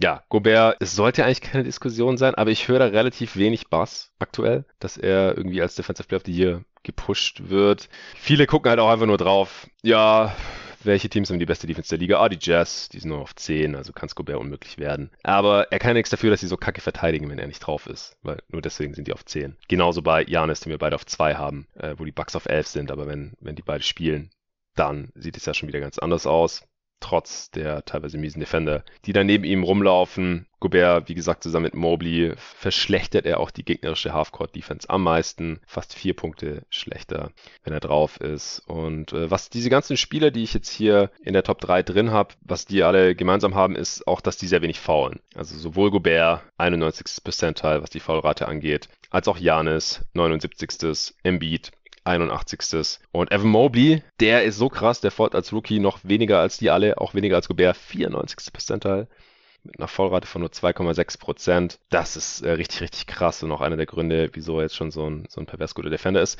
Und das ist auch der Grund, wieso Jaron Jackson Jr. bei mir rausgefallen ist, weil der fault halt immer noch relativ viel. Deutlich, deutlich mehr als alle anderen. Und der, das ist ja auch schon besser geworden, aber trotzdem noch immer nur 48. Percentile. Also der contestet sehr viele Würfe am Ring, blockt davon extrem viele, also blockt die meisten Würfe von den Spielern, die ich mir jetzt hier angeschaut habe, aber er fault halt auch entsprechend viel. Gut, hast du noch irgendwas zum Defensive Player of the Year? Ähm, ja, also ich habe wirklich eine sehr, sehr ähnliche Liste. Also Jan Jackson Jr. ist bei mir aus dem gleichen Grund wie bei dir rausgefallen. Block Percentage ist absurd, aber dafür fault er halt, wie du gesagt hast, immer noch sehr, sehr viel. Bei Mobley habe ich ja schon angesprochen, vor allem beim Rookie of the Year Award. Das ist äh, bemerkenswert, dass er halt so wenig fault als Rookie. Und ja, bei Gobert ist es auch wirklich sehr heftig, weil er halt auch eine Block Percentage von 3,6% hat. Er ähm, liefert im Schnitt 2,3 Blocks und fault halt wirklich nicht so viel. Also Janis äh, hat doch weniger Blocks zum Beispiel per Game oder eine niedrigere Block Percentage. Und Gobert macht es einfach ähm, so gut, das kann keiner so gut in der Liga wie er, wie er einfach halt ohne Faulen am Ring contestet. Und ja, du hast ja im Prinzip schon alles gesagt, für mich auch ähm, ziemlich klar die Nummer eins, aber ich könnte mir auch vorstellen, dass da so ein bisschen Voter Fatigue eintreffen wird und Leute einfach keinen Bock mehr haben, ihn als Defensive Player of the Year zu voten. Und ich glaube, er ist auch nicht so super beliebt unter allen NBA-Fans, vielleicht auch Writern und Media-Members, mhm. die da Votes haben. Von daher wird es mich auch nicht überraschen, wenn er nicht der Defensive Player of the Year wird, aber für mich ist er äh, ganz klar Platz eins. Er war es jetzt schon dreimal. Und ja. es hängt ihm noch sehr nach, dass er letztes Jahr in den Playoffs da halt vom Five-Out-System der Clippers ja. so ein bisschen. Ja, wobei er dafür gar nicht wurde. so viel konnte halt. Also es war halt nicht seine Schuld, wenn die, wenn die Clippers halt Five-Out spielen und der Rest des Team, Teams kann halt nicht verteidigen, dann kann Gobert halt auch nicht so viel machen. Und wenn er dann halt irgendwie einen Shooter verteidigen muss und Terrence Mann auf einmal jeden Dreier trifft, dann finde ich, ja. kann man da Rudy Gobert halt nicht die ganze Schuld dafür geben. Nee, nee, auf gar keinen Fall. Da musste schon einiges zusammenkommen. Also zum einen natürlich, ja, seine Teammates kriegen Perimeter einfach nicht verteidigt. Und er wird auf den schlechtesten Shoot abgestellt, was Terrence Mann normalerweise ist. Und der trifft dann halt in einem Spiel so gut wie noch nie in seiner Karriere, hat so das Spiel seines Lebens. Das war natürlich sehr ungünstig. Was ich da halt immer trotzdem noch sagen will, ist, dass es trotzdem mobilere Defender gibt als Rudy Gobert. Er ist aber nicht so scheme-versatil. Aber das kommt dann halt meistens erst spät in den Playoffs zum Tragen. Ja, je nach Matchup vielleicht schon in der ersten Runde, aber normalerweise erst so zweite, dritte Runde vielleicht. Deswegen bin ich ja auch nicht, war ich noch nie und werde ich wahrscheinlich auch nie sein, solange dieses Team in dieser Konstellation bestehen bleibt, so besonders überzeugt von den Jazz als wirklich echter Titel-Contender. Aber in der Regular Season ist er halt eine Macht, ja, und es ist ein Regular Season Award und da sollte man einfach den Defensive Player of the Year Award dem Defender mit dem größten positiven Impact geben und es ist halt Rudi Gobert. Das ist für mich eigentlich äh, gar keine Frage. Aber wenn wir jetzt halt uns halt hier die Frage stellen, das können wir auch ab und zu machen, die Saison ist ja auch schon zu drei Vierteln rum, ob wir das auch für realistisch halten, wer diesen Award bekommt, dann ich, ich glaube auch nicht wirklich dran, dass Rudi Gobert den nochmal bekommt. Ich glaube, es wäre Draymond Greens Award gewesen, wenn er sich nicht verletzt hätte. Er hat sich jetzt verletzt und ich bezweifle sehr stark, dass er noch genug spielen wird, um das irgendwie wieder aufzuholen. Janis, ich glaube, dafür haben die Bucks gerade nicht genug Hype. Ich, Embiid hat da auch relativ wenig Bass bisher für bekommen. Wenn der jetzt einen dominanten Stretch hat, letztes Saisonviertel defensiv, weil offensiv äh, Harden so viel Aufmerksamkeit vielleicht auf sich zieht, kann ich es mir vielleicht vorstellen, dass er noch wird. Aber ich glaube, das Rennen ist gerade weit offen, was den Defensive Player of the Year Award angeht. Ja, ehrlich gesagt. Wo hättest du Draymond gehabt? Äh, ich hatte ihn letztes Mal auf zwei hinter Gobert, ich hätte ihn wahrscheinlich jetzt immer noch auf zwei. Okay. Hast du den, hast du auch überlegt, wo du ihn hinsteckst? Ich glaube, ich hätte Draymond sogar auf Platz 1 gehabt, wenn er genug Spiele oh. gemacht hätte. Ich, ja, ich finde es einfach sehr, sehr wertvoll, wie viele einfach für diese Warriors Defense macht und da so als Quarterback der Defense agiert und die Warriors hatten mit ihm ja auch die beste Defense der Liga, sind jetzt auch nur knapp hinter den Celtics und ja, aber ich glaube, dann wäre es halt deutlich enger gewesen zwischen Gobert und Rayman, was den Defensive Player of the Year Award angeht. Ja, ja, ist ja auf jeden Fall spannend gewesen. Und ich glaube halt, wie gesagt, auch, dass er den Award bekommen hätte. Ja. Ich schau mal kurz, was die Odds sagen für den Defensive Player of the Year, wer der gerade Favorit ist. Puh, ist mega knapp. Also es ist Rudy Gobert tatsächlich. Ja, hätte ich nicht gedacht. Vor Janis. Und dann Jaron Jackson Jr. Okay, okay, krass. Ja, die Grizzlies bekommen halt gerade auch viel Hype. Okay, das war jetzt relativ ausführlich zum Defensive Player of the Year, aber das finde ich immer mit am interessantesten eigentlich von den Awards. Und analysiert hat irgendwie sonst auch fast niemand, weil dafür musst du natürlich auch dir die Spiele ganz viel anschauen. Das ist gar keine Frage, weil es gibt keine Statistik, die die Defense gut abbildet. Das hat jetzt auch von, von uns beiden niemand eine Einzahlenmetrik genannt, eine Defensive, was ich sehr gut finde. Hättest du ja machen können, theoretisch. Ich selber mache es nicht, weil ich die alle für mehr oder weniger Quatsch halte. Aber so einzelne Tracking-Stats kann man schon mal nutzen und halt auch gucken, wie verteidigt das Team überhaupt mit diesem Spieler auf dem Feld, solche Sachen. Ich hoffe, das war alles einleuchtend und, und nachvollziehbar und insgesamt äh, wird dann ein Schuh draus. Äh, Defensive Player of the Year. Da wird es jetzt schon sehr viel schwieriger mit Stats, weil Tracking-Stats auf dem Perimeter einfach überhaupt nicht so gut funktionieren wie am Ring. Alles sehr, sehr noisy und weil Defensive und weil Perimeter Defender auch einfach nicht so einen hohen Einfluss haben auf die Defense, weil sie normalerweise nur ihren Dude verteidigen, ein von fünf, während der Rim Protector oder die Roaming Defender, die ganzen Spiele, die wir halt gerade besprochen haben, eigentlich jede offensive Possession, zumindest jede im Halbfeld, in irgendeiner Form beeinflussen können. Und das äh, Vermögen Perimeter Defender, Guard Defender einfach nicht zu tun, weil sie oft kleiner sind, weiter weg sind vom Geschehen und es auch gar nicht ihre Aufgabe ist, äh, von ihrem Defensive Assignment weg zu rotieren, um irgendwo zu stören und zu helfen. Denn normalerweise werden die besten Perimeter Defender ja auf den gegnerischen äh, Star Player auf dem Flügel angesetzt oder gegnerischen Star Guard. Die meisten NBA-Teams haben halt so einen und es ist halt auch wichtig, den dann zuzumachen. Deswegen brauchen die meisten guten Teams natürlich auch so einen Spieler, das ist keine Frage. Aber hinten einen, einen Rim Protector äh, drin zu haben oder einen guten defensiven Big, das ist halt doch nochmal deutlich, deutlich wichtiger. Ohne wird es meistens sehr schwer. Äh, ich habe hier keine Liste gemacht, muss ich sagen, weil ich immer noch nicht an dem Punkt angekommen bin, wo ich irgendwie selbstbewusst sagen kann, hier, äh, der Spieler, der On-Ball-Defender, der macht das deutlich besser als jener hier, sondern es hängt nach wie vor stark davon ab, wie viel ich von welchem Spieler gesehen habe bisher. Also ich bin aber sehr gespannt auf die Namen, die du jetzt hier heute ins Spiel bringst. Hau mal deinen ersten raus. Ja, ich habe auch keine Liste gemacht. Also keine, okay. ich habe auch nicht gerankt, weil ich es auch unglaublich schwierig finde, ähm, diese Perimeter Defenders zu ranken. Ich habe mir auch einfach eine Liste gemacht mit Spielern, ähm, die ich da ganz oben sehe. Und ich finde auch, dass man da ein bisschen unterscheiden muss. Geht es jetzt um einen defensiven Playmaker am Perimeter, wie zum Beispiel Matisse Feibel, der einfach mhm. unglaublich viele Steals holt, viele Deflections, dann natürlich auch äh, diese Blocks von hinten, so ein bisschen ja. ein Signature-Move inzwischen ja sind. Ähm, dafür ist er halt nicht so gut in der Isolation zum Beispiel. Äh, Screen Navigation ist halt sehr, sehr unorthodox, weil er ja teilweise die Spieler schon so ein bisschen vorbeiziehen lässt, mhm. damit das ja am, am Ende blocken kann. Da hat Ben Taylor ja auch ein sehr, sehr nices Video gemacht, wurde, glaube ich, ja. auch im jeden Tag NBA Discord ein bisschen drüber diskutiert. Und ja. da ist ja wirklich die Frage so, okay, wie gut ist er dann aber wirklich, gerade in den Playoffs zum Beispiel. Also so als Playmaker finde ich es ja ziemlich klar so der beste defensiven Playmaker, wenn man halt mal so, ja, Steals, Blocks, Deflections und so schaut. Mhm. Passiert einfach unglaublich viel, wenn Fireball auf dem Feld steht. Ist halt die Frage, was man dafür aufgibt. Da würde ich vielleicht auch noch Caruso so ein bisschen mit reinnehmen. Ganz kurz zu Fireball. Ja. Erstens mal würde mich gleich interessieren, was du denn für wertvoller hältst, also diesen mhm. defensiven Playmaker in Anführungsstrichen oder ja. halt so einen soliden On-Ball Defender, Kettenhund. Mhm. Äh, aber noch zu Thibault, weil letztes Mal, nachdem ich über Thibault gesprochen habe, hat mir auch ein Hörer über Instagram geschrieben und mir auch dieses Video von Ben Taylor reinkopiert und so, ja, hier guck dir das mal an. Und im Prinzip hat das ja aber nur meinen Case bestätigt. Ich hatte das Video tatsächlich noch nicht gesehen, sondern ich hatte ja selber von Instat mir, äh, da ging es um die Frage, gab es eine Umfrage von, von Lino auf äh, NBA Twitter, ob Michael Bridges oder Matisse Thibault der bessere Defender sind und habe ich mir einfach von, von beiden äh, alle ISO und alle Pick and Roll und nochmal irgendein Defensive Play Type Possessions reingezogen von dieser Saison, die zu dem Zeitpunkt noch nicht so lang war. Das heißt, das ging dann relativ schnell und danach war ich mir sehr sicher, dass, dass ich lieber Michael Bridges im Team hätte, weil mir diese ganzen Sachen halt auch aufgefallen sind. Die, wie gesagt, uh, Thinking Basketball, schaut euch das Video an. Danach wisst ihr, was uh, mit Matisse Thiebaud's Stärken und Schwächen sind. Und er gambelt mir da halt einfach ein bisschen zu viel.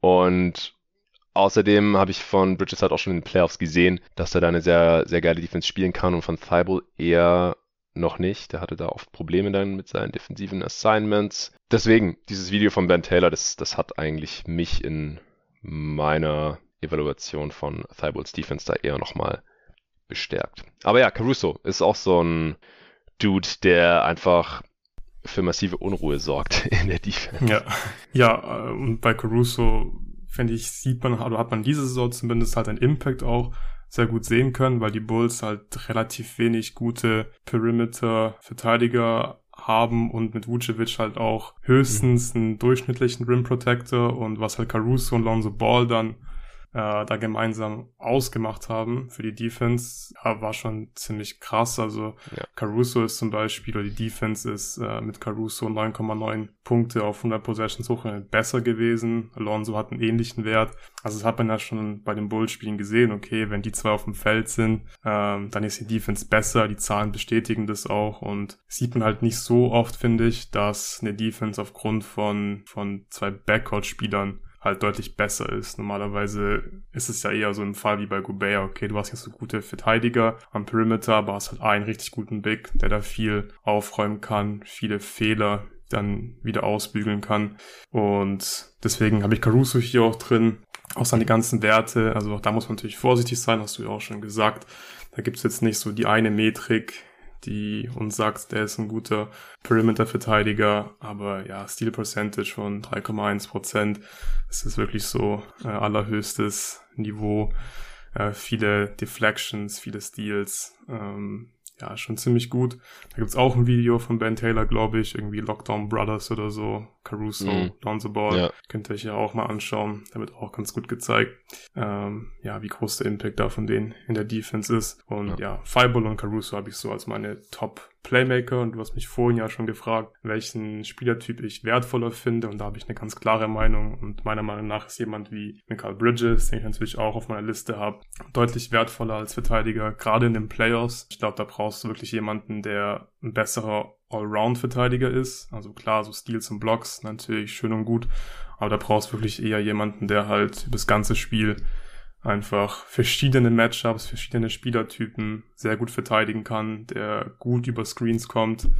Und das macht Bridges ja sehr, sehr gut. Verteidigt eins bis vier Screen Navigation gefällt mir sehr, sehr gut. Bei ihm sind die Zahlen zum Beispiel, die man hat, also für die Defense, Deal Percentage und so weiter, nicht so super beeindruckend aus, aber äh, das heißt nicht, dass er kein, kein guter Verteidiger ist. Ich, er spielt halt einfach nicht so sehr auf diese Steals, sondern ähm, spielt sein Matchup einfach sehr, sehr gut im One-on-One. Ähm, schaut, dass die Würfe einfach schwieriger werden. Ähm, bei den Screens ist mir wirklich auch aufgefallen, wenn die, wenn die Suns zum Beispiel icen, dann forciert der wirklich immer Baseline, der wird dann nie über die Mitte geschlagen. Zumindest mhm. jetzt in den Spielen, wo ich es gesehen habe oder auf dem Tape. Also wirklich, ich habe keine Possession im Kopf, da habe ich wirklich dann drauf geachtet.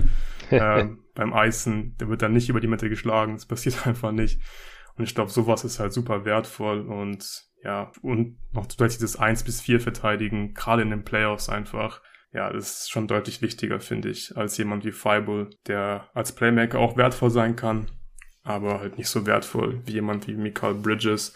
Und ja, der ist so meiner Top 2. Ich habe dann noch Drew Holiday mit reingenommen. Yes. Ja. Geht so ein bisschen in die gleiche Richtung, ist nicht ganz so ähm, flexibel oder vielseitig in der Defense, was jetzt die Positionen angeht. Also ich glaube, Holiday würde ich jetzt nicht sagen, kann eins bis vier verteidigen oder würde der jetzt nicht das würde er nicht von Anfang an bekommen, dieses Assignment, aber bei Holiday finde ich es halt auch immer witzig, wenn halt größere Spieler versuchen, ihn aufzuposten, nach einem Switch mm. zum Beispiel so, ja, funktioniert einfach nicht, ähnlich wie bei Kyle Lowry, außer du bist halt im Beat oder so, dann vielleicht schon, aber ja, und Drew Holiday, ich finde, es gibt keinen Spieler in der Liga, der besser um Screen kommt als Drew Holiday oder ja, fast schon durch Screens durchläuft meistens, dann ist halt ja, einfach ein brutal guter Verteidiger und ja, Michael Bridges und Holiday sind für mich so die zwei besten Allround-Verteidiger. Yes, die erklärt mir auch schon als meine Top 2 und äh, ist auch kein Grund gesehen, das zu verändern.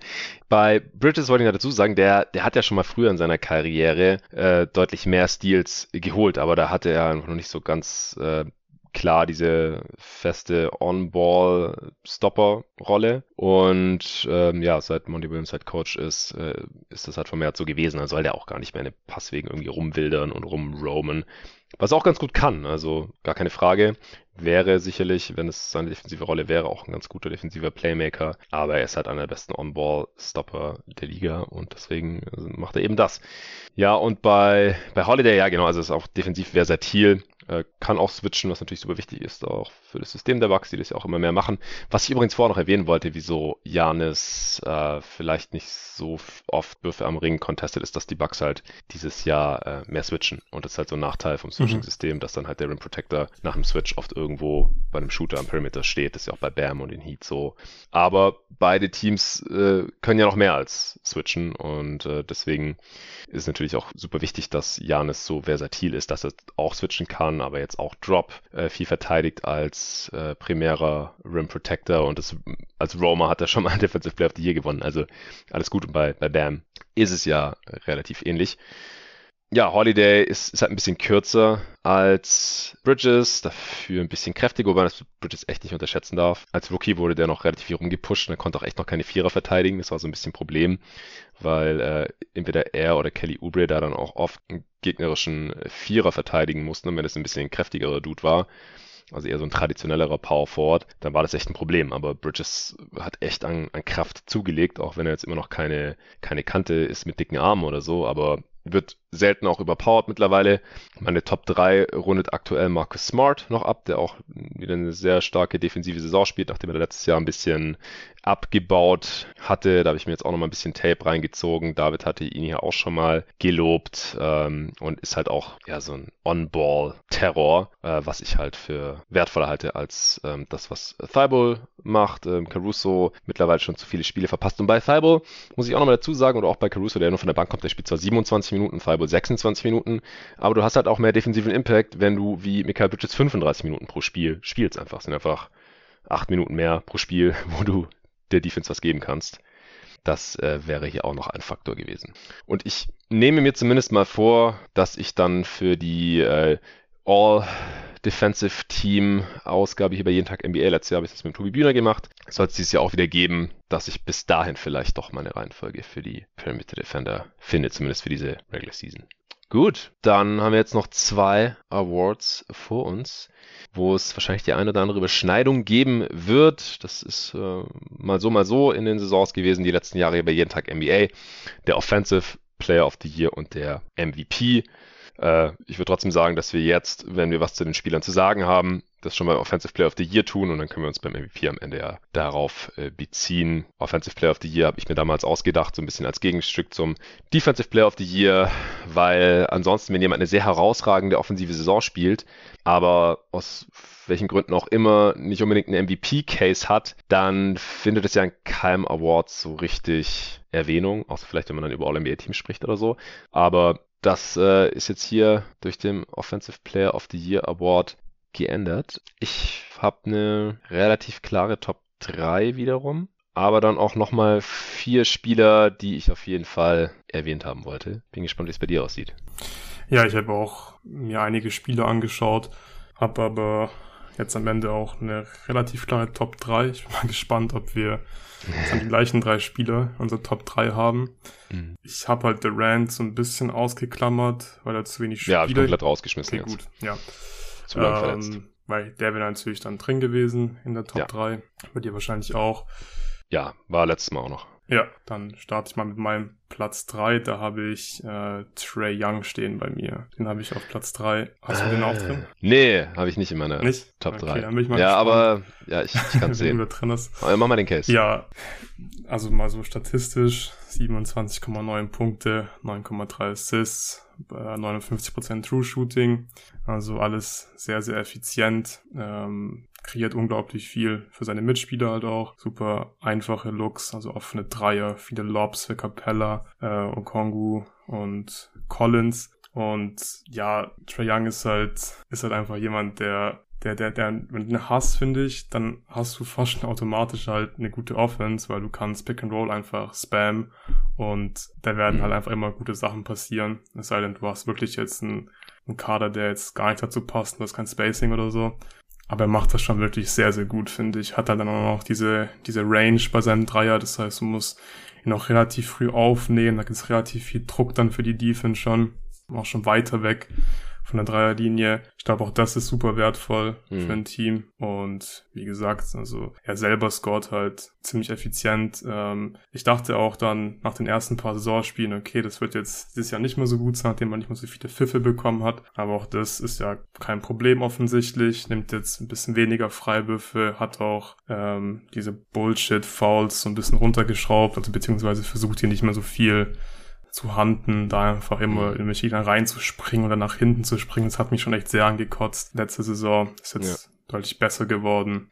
Und ja, er kommt halt, er kommt halt auch immer noch vergleichsweise für so einen kleinen Guard relativ oft zur Freiwurflinie. Das hilft seiner Effizienz äh, an dem 7,6 Dreier pro Spiel, 37,6 Prozent. Und ja, seine Zweier trifft er halt auch ordentlich mit 50,6 Prozent für so einen kleinen Guard wie ihn. Deswegen habe ich ihn mhm. hier auf Platz 3 bei mir. Ja, es ist sehr, sehr gerechtfertigt. Ähm, ich glaube, du hast mich jetzt schon fast davon überzeugt, ihn spontan auch noch in die Top 3 reinzuschieben. Ansonsten ja, Top 5 muss er wahrscheinlich auf jeden Fall sein. Also kein Team oder keiner der Spieler, die ich mir angeschaut habe, hat so eine gute Offense, wenn er mit seinem Team auf dem Feld steht. 118,2 ja. Offensivrating laut Clean the Glass ist, ist der Wert, wenn Trey Young mit den Hawks auf dem Feld steht. Und der zweitbeste Wert ist 117,4. Chris Paul, Phoenix Suns äh, und dann kommen noch zwei andere Dudes. Und das liegt halt an Trey Young, weil wenn er nicht spielt, dann bricht die Offense um 10 Punkte ein. Auch das ist der zweithöchste Wert. Ja, ja, er hat eigentlich schon einen sehr guten Case für Top 3. Ja, und die Hawks haben auch die drittbeste Offense der Liga und daran Ja, weil sie jetzt so gut ist, wenn, wenn ja. er drauf ist. Ja. Genau. Liegt echt nur an ihm. Das ist schon krass. Nee, nee, hast schon recht. Okay. Ich hatte äh, Beat auf 3, tatsächlich. Mhm. Ja, Philly nur auf Platz äh, 10, was die Offense angeht, aber wenn Beat drauf ist, ist es halt 116,3. Das ist auch äh, einer der besseren Werte hier oder halt nicht so weit hinter den äh, Top drei Werten. Und die Offense ist auch um 8,1 Punkte besser, wenn er drauf ist. Also, dass sie halt nur auf 10 sind, ist echt nicht seine Schuld. Es ist halt nicht ganz so krass wie bei Trey Young. Er hat auch noch ein bisschen mehr Undeniability als Trey Young, würde ich mal so sagen.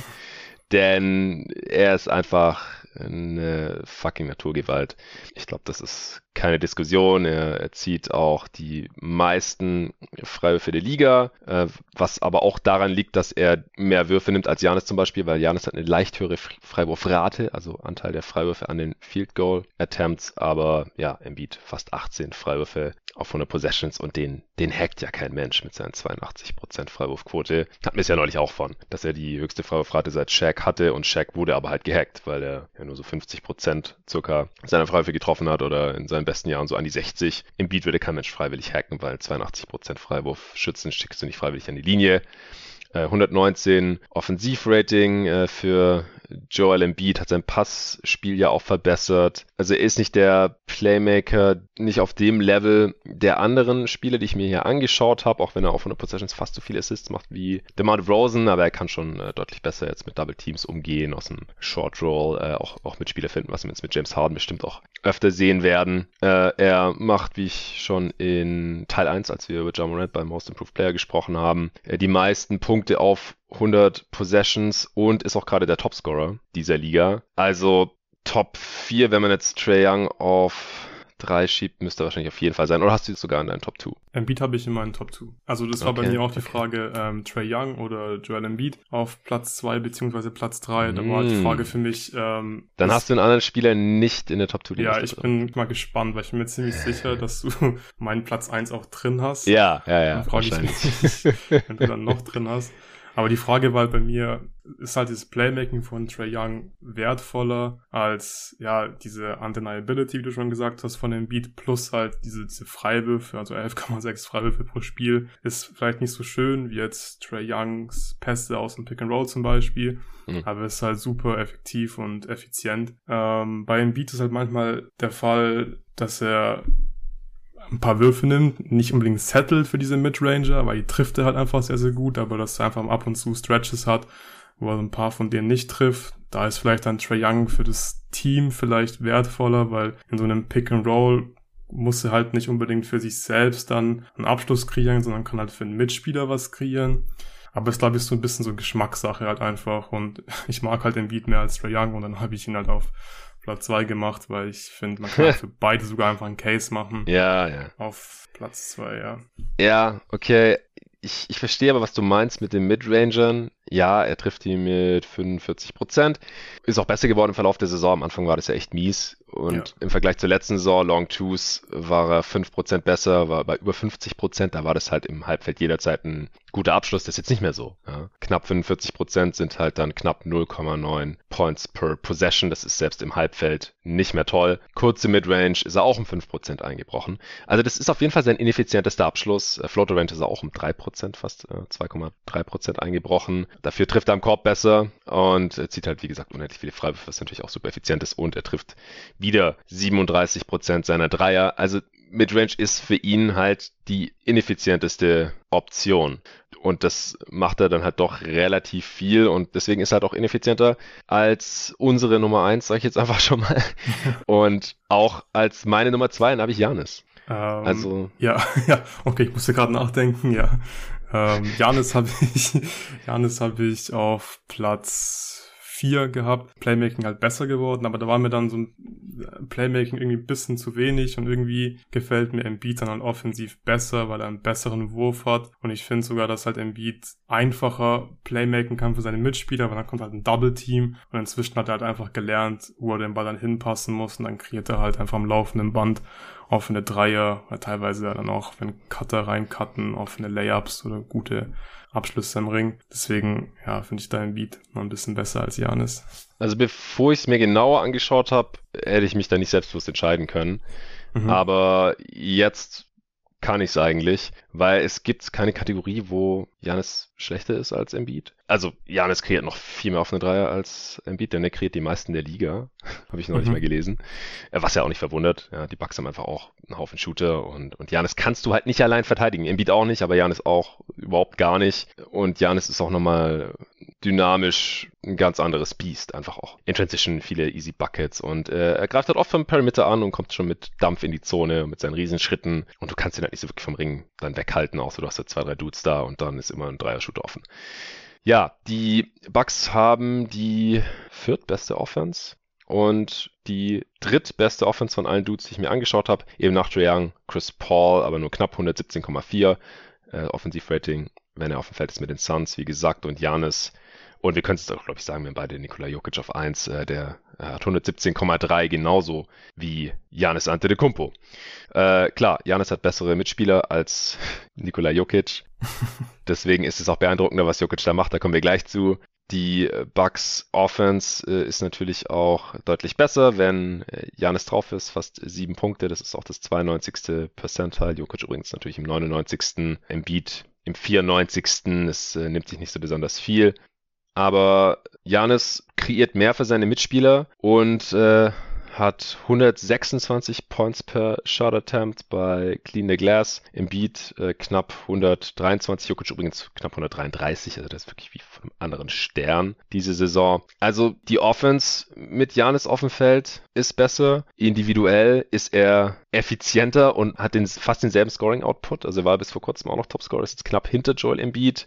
Macht 43,2 Punkte auf 100 Possessions, Embiid 45, 123 Offensivrating Janis, 119er Joel Embiid. Äh, Janis hat seine Freiwurfquote auch äh, ein bisschen nach oben geschraubt auf 73 Prozent, wie man sich das ja nach den Finals auch ein bisschen erhoffen konnte, dass es ein bisschen besser wird. Äh, ja, Dreier nach wie vor nicht der Rede wert mit 30 Prozent.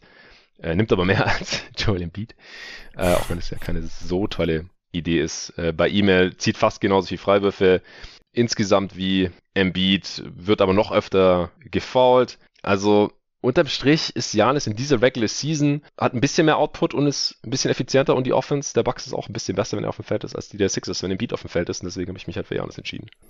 Ja, ich glaube, jetzt hast du mich so ein bisschen überzeugt, dass ich Janis in die Top 3 machen muss. Wer fliegt da nochmal raus? Und dann Embiid vielleicht auf Platz 4 schieben. Ja. Aber es ist alles, also es ist unfassbar knapp. Ist sehr, ja, sehr also, knapp, ja.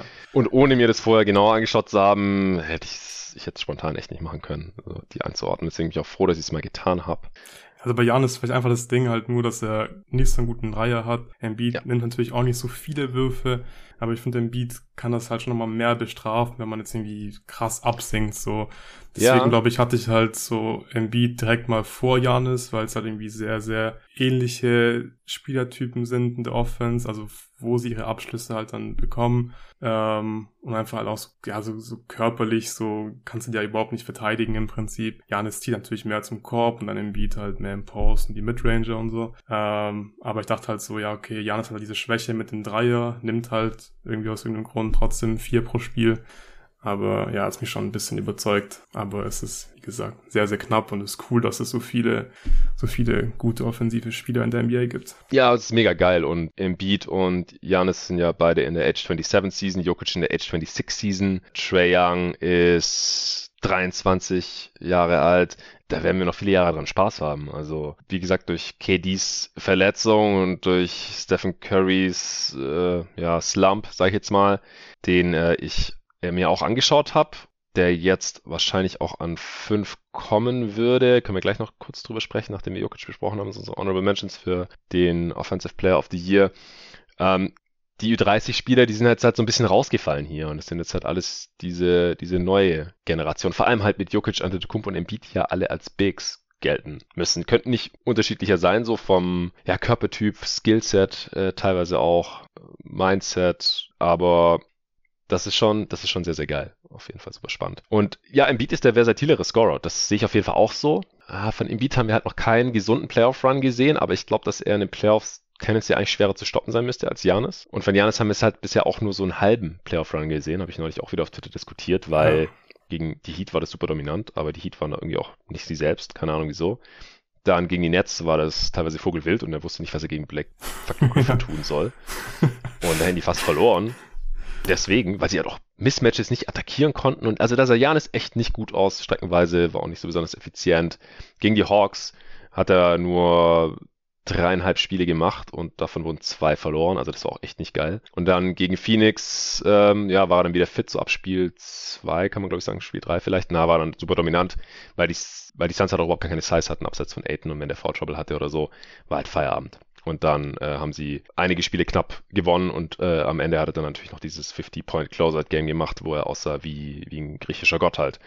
Aber unterm Strich, man darf nicht vergessen, dass der, dass der Run von Janis nicht durchgehend dominant war. Das müssen wir auch erst noch sehen. Von Embiid auch. Aber ich glaube halt, dass Embiid eigentlich theoretisch schwerer zu verteidigen ist. Einfach weil er einen viel verlässlicheren Jumpshot hat. Nicht nur Catch and Shoot aus dem and Pop oder so, sondern auch Pull-Up. Also es ist halt so krank, wenn man Embiid spielen sieht. Der dribbelt vor, der ist 7-2 und dann einen Pull-Up 3, als wäre Steph Curry zwischen den Reihen. Wie willst du das verteidigen? Das ist einfach nur heftig.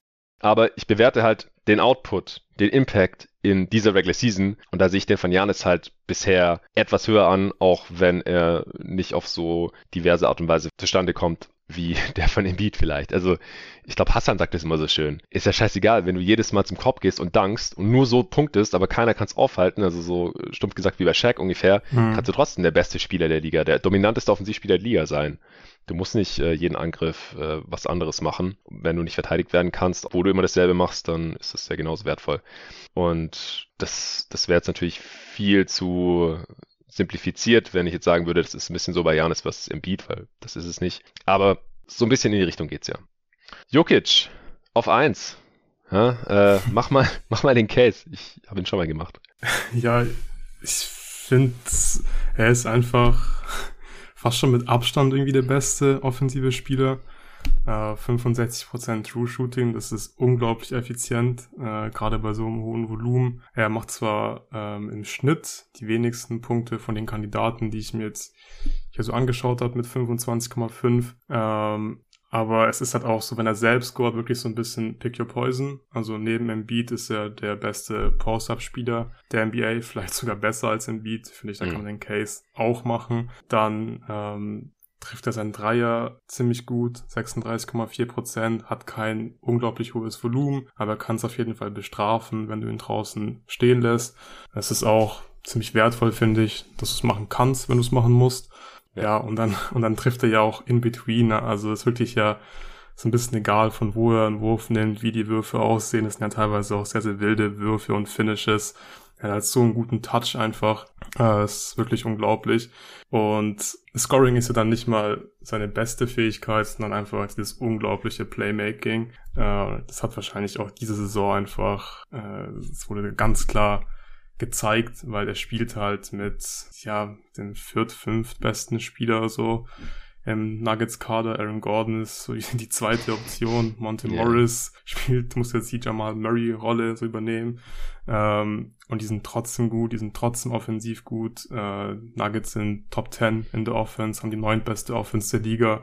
Mit Jokic auf dem Feld haben sie laut Clean the Glass ein 118 Offensivrating. Das ist der beste Wert in der Top 3 und auch so, glaube ich, von allen Kandidaten. Sie sind mit ihm 14,2 Punkte besser in der Offense. Klar, hängt doch mit den Backups zusammen, ähm, aber er hat halt im Prinzip keine Schwäche in seinem Game. Also, wie gesagt, Post-Up, er kann auch zum Korb ziehen, ist zwar nicht schnell dabei, aber ist egal, weil er so einen guten Touch einfach am Ring hat, trifft 63,5% seine Zweier. Ähm, ja, und dieses Playmaking ist wirklich verrückt. Also wie er die Defense manipuliert, was da aber dann halt für Looks für seine Teammates rausspringen, ist schon grandios, weil es sind dann einfach so super hochprozentige Abschlüsse, die er da kreiert. Das finde ich richtig wertvoll. Ist für mich fast auch schon der beste Playmaker vielleicht in der NBA. Ich weiß nicht, ob ich jetzt Trey Young mhm. zum Beispiel besser finde, so als ja, traditionellen Playmaker auf der Pick and Roll, Point Guard, spielt viele Assists, ähm, keine Ahnung, also ich finde Jokic ist da schon ganz oben mit dabei, wird ja mal gesagt, ja, Pass, Best Passing Big Man of all time. Das ist er safe. Aber ich finde halt so scheißegal, ob er jetzt ein Big Man ist oder nicht. Also ist er einfach ein super Playmaker. Und das in der Kombination mit dem Scoring, ja, das ist, glaube ich, das beste Gesamtpaket. Ja, was man nicht vergessen darf, ist, dass es halt auch ein Riesenvorteil ist, dass er so groß ist. Er kann über jede Defense drüber schauen. Ja, ja. Und das ist halt ein Riesenvorteil gegenüber einem Trey Young, der vielleicht, wenn er 6'10 wäre, genauso gut oder noch besser wäre als Jokic, aber ist er halt nicht. Chris Paul auch nicht. Und ich habe das schon oft gesagt, Chris Paul kann nicht dieselben Pässe spielen wie LeBron James, weil er sie einfach nicht, nicht sehen kann oder sich einfach auf seine Augenhöhe von unter 1,80 Meter und bei LeBron ist seine Augenhöhe halt so auf 2 Meter oder sowas. Du bist einfach 20 Zentimeter niedriger, du kannst dir nicht sicher sein, ob da nicht noch ein Defender irgendwo ist im, im toten Winkel gerade. Dann spielt er manche Pässe einfach auch gar nicht und Chris Paul ist eh so ein risikoaverse Spieler. Aber ich habe halt auch das Gefühl, manche Pässe sieht er halt einfach gar nicht, die LeBron zum Beispiel sieht und das sind jetzt einfach zwei Beispiele, weil ich die beiden Dudes sehr viel spielen sehen habe. Und Jokic ist halt nochmal größer, der 6'10 und das, ich glaube, den Case kann man schon machen, dass er der, der beste Player Playmaker ist einfach von dem, was er tut, äh, alle Voraussetzungen mal zusammengenommen. Ja, es ist schon krass, was Jokic macht. Äh, ich glaube, deine Clean Glass Zahlen, die waren nicht von, nicht von heute, weil meine weichen leicht ab. Kann das sein? Ja, meine sind von vorgestern. Ja, ist halt noch ein Spiel oder zwei seit er ja. dazugekommen. Ist ja auch egal. Also es ist einfach ein, ein, heftiges Niveau, auf dem er sich da bewegt. Du hast ja auch schon gerade ein paar, paar Zahlen genannt. Also Nuggets, äh, Offense bricht halt komplett ein ohne ihn. Mit ihm auf dem Feld ist einer der besten. Ohne ihn äh, geht's total runter in den Keller. Ich hatte es vorhin auch schon genannt, 99. Percentile. Also das ist einfach abartig. Und, und er ist halt selber auch so effizient, das habe ich letztes Mal auch schon gesagt. Da hat er 130,2 Points per 100 Shot Attempts gehabt. Jetzt sind es sogar schon 132,6 mittlerweile. Also noch, noch krasser geworden. Ich hatte ihn letztes Mal schon als Offensive Player of the Year. Und da habe ich auch schon gesagt, eigentlich müsste er noch mehr Würfe nehmen weil seine Usage ist halt im Vergleich mit Janis und Embiid und auch zum Beispiel John Morant deutlich niedriger. Ja, Janis 36,1, Embiid 38,1, Morant auch 36 und Jokic mit 31,7, also Usage laut Clean the Glass, da ist ja schon das Passing, also das Playmaking durch die Assists mit drin, nicht nur die reine Scoring Usage. Also man könnte vielleicht sogar den Case machen, dass er dann noch mehr forcieren könnte, aber wie gesagt, die Nuggets Offense ist halt auch wirklich in Anbetracht dieses Spielermaterials so, so gut schon, dass man ihm da wenig vorwerfen kann. Das, das will ich eigentlich gar nicht. Und er ist für mich deswegen gerade auch relativ deutlich der beste Offensivspieler dieser Liga, deswegen muss er der Offensive Player of the Year hier auch bei uns sein, bei jeden Tag NBA. Ich habe gerade übrigens auch nochmal geschaut wegen Post-Ups. Also Embiid postet deutlich öfter ab als Jokic. 29% äh, seiner Abschlüsse bei Embiid und bei Jokic sind es 21%. Äh, dafür ist Jokic leicht effizienter, 87. Percentile, Embiid 83. Also 1,13 Punkte per Post-Up-Play für Jokic und bei Embiid sind es 1,0 8. Das sind beides sehr, sehr starke Werte, weil die meisten Spieler, die kommen nicht über einen Punkt pro Play im Post-Up hinaus und äh, öfter aufposten als MB tut nur Robin Lopez, ja, Captain Hook. Captain Hook Aber der scored nur 0,9 Points per Play, also das ist keine so tolle Idee. Dann kommt schon Embiid, dann kommt Valanciunas, 27% Frequency, Nurkic, Porzingis, meine Fresse, 22% öfter als Jokic und Aiden auch öfter als Jokic. Also Jokic kann vielleicht sogar noch ein bisschen öfter aufposten, denn von denen, die das wirklich oft machen, ist er ja, weit und breit der Beste. Also er und Embiid sind die einzigen, die das öfter als ja, 17% ihrer Angriffe machen und über 80. Percentile hinauskommen. Es ist, ist einfach auch eigentlich ausgestorben, so effiziente Post. Offense, aber ich glaube, gute Teams brauchen halt trotzdem guten Post-Defender, weil sonst kommst du ja an Jokic oder Embiid nicht so wirklich vorbei, da musst du ständig Double- und Triple-Team und dann äh, beide Teams haben ja, wenn, gesund genug Shooting und dann ja, Secondary Playmaking. Äh, Porter Jr. kann Straightline Drives machen und da, da finishen oder halt direkt den Dreier nehmen, weil kann eh keiner blocken beim Closeout bei seiner Länge und, und Jamal Murray kann dann eine, eine Scramble, Scrambling Defense da auch attackieren. Also das äh, müssen Teams, glaube ich, auch im Teambuilding hier kurz- bis mittelfristig und auch langfristig, wie gesagt, wenn man sich das Alter von diesen Dudes reinzieht, wirklich beachten. Ja, du brauchst irgendwen, der One-on-One wenigstens eine Chance hat gegen Jokic, Embiid und Janis. Wen hast du noch in Betracht bezogen für Offensive Player of the Year, den wir jetzt noch nicht genannt haben? Hast du dir noch mehr Spiele angeschaut? Ich, ich habe mir noch mehr Spiele angeschaut. Ich glaube, Steph hast du schon genannt. Den ja. habe ich da auch in dem erweiterten Kandidatenkreis drin. Doncic habe ich auch drin, trotz der trotzdem relativ schwachen Saisonstart. Ähm, geht halt so ein bisschen Richtung Trey Young. Dieses heliozentrische kreiert halt einfach alles für seine Mitspieler und sich selbst. Mhm. Bisschen weniger jetzt unter, unter Jason Kidd als unter Carly, aber ja, 8,8 Assists, äh, 27,5 Punkte. Ist halt nicht so super effizient diese Saison 55,2% True Shooting, aber ich glaube halt, wenn er wirklich sein, sein Top-Niveau halt spielt, dann gehört er da auch in die Top 5 und dann habe ich mir auch noch LeBron so ein bisschen genauer angeschaut. Das, ja, die, die, die Lakers Offense trübt das Bild halt so ein bisschen. Oh mein Gott, ja. Es ist halt nicht die Schuld von LeBron. Ist halt trotzdem eine ziemlich krasse offensive Saison für ja, aber jemanden in seinem Alter. Ganz kurz mal, ich habe auch kurz bei LeBron reingeschaut und ich weiß nicht, ob die Lakers jetzt eigentlich so viel schlechter sind als das Personal, mit dem Jokic da zusammen auf dem Feld ist, offensiv. Ja. Und Stimmt, die Lakers ja. Offense suckt, selbst mit LeBron. 111,6 und das, das ist einfach zu schlecht, um ihn hier in Betracht zu ziehen. Ja, er selber ist, ist einigermaßen effizient, aber er kann alleine in Anführungsstrichen, ich meine, oft war ja auch AD nicht dabei und, und dann über Westbrook haben wir auch schon beim LVP gesprochen und dann, ja, hat manchmal irgendwie Shooter dabei, aber die können halt nicht verteidigen und deswegen spielen dann vielleicht auch irgendwelche Defender, die nicht werfen können. Wir kennen alle das äh, Er kann es alleine dann auch nicht auf ein annähernd so hohes Niveau heben. Es ist 111,6 ist mit Abstand, mit riesen, riesen Abstand der schlechteste Wert von allen On-Court-Offense-Werten, von allen Dudes, die ich mir angeschaut habe. Das ist einfach viel zu schlecht. Ja, ich glaube halt, dass es im Vergleich zu Nuggets zum Beispiel, äh, macht es halt einen riesen Unterschied, dass LeBron halt nicht mit jemanden wie Aaron Gordon zum Beispiel spielt oder ähm, Monte Morris, die einfach ihre Rolle kennen und dann ja, einfach halt okay. das machen, was, also das machen, worin sie halt gut sind. LeBron spielt halt irgendwie mit Westbrook, der Fit passt nicht, ähm, ist nicht nur Westbrook schuld, aber ja, bei den Lakers passt einfach halt gar nichts. Und ich habe LeBron jetzt auch nicht in meinen Top 5 drin, aber ja, ist halt auch ein 61,3% True Shooting, 29 Punkte, das finde ich halt schon sehr, sehr heftig, schon sehr effizient, was er macht. Ähm, ja, dass er ein guter Playmaker ist, wissen wir alle. Ja, ja. Ich habe ihn einfach nur mal da erwähnt und bin mir ein bisschen genauer angeschaut, aber es stimmt schon, es ist schwierig, einen ihn zu machen, wenn die bei der Konkurrenz halt auch so schlecht ist, genau bei der Konkurrenz. Genau, alle anderen sind selber auch effizient, haben auch krasse per Game Stats, machen viele Punkte und Assists und dann ist die Team Offense halt auch noch gut, zumindest mal wenn die auf dem Feld sind. Ja, ja das ist, ist echt übel. Also ich habe äh, auch für MVP LeBron komplett raus. Ja, habe ich mir auch nicht angeschaut für weil MVP. er ist der einzige, der mit seinem Team ausgescored wird, wenn er auf dem Feld steht. Minus 1,6. Das, das geht aber nicht klar. Also alle anderen, die machen mehr Punkte als ihre Gegner, wenn sie auf dem Feld sind. Und zwar ist es nicht knapp. Hast du Morant schon genannt? Äh, habe ich noch nicht genannt, aber den habe ich auch drin. Hätte ich jetzt als nächstes ja. genannt. Ja, also finde ich nicht Top 5, aber auf jeden Fall halt in dem erweiterten Kandidatenkreis. Ja, nach äh, Trey Young kommt dann auch bei mir relativ schnell Stephen Curry. Ja, die Warriors sind auf Platz 16, was die Offense angeht, aber es liegt nicht an Stephen. Wenn er drauf ist, machen die Warriors äh, 115 Punkte auf 100 Possessions und er hat den krassesten On-Off-Wert. Also die Warriors Offense sagt einfach, wenn Curry nicht spielt und mit Curry auf dem Feld sind die Warriors 8,7 Punkte besser. Das ist der zweitbeste Wert nach äh, Nikola Jokic. Äh, wie gesagt, der hat ungefähr 13, zumindest Stand heute. Ja, Trae Young hat auch einen besseren Wert. Damn, ja, du hast recht. Ja. 10,4. Das ist der drittbeste Wert. Sorry, sorry, sorry. Ja, es ist, es ist langsam schon spät. Wir sollten noch ja. langsam zum MVP kommen. Aber ja. noch kurz, äh, Steph wie gesagt, es liegt nicht an ihm, dass die Warriors Offense nicht so toll ist, weil wenn er drauf ist, dann ist sie tatsächlich sehr, sehr gut.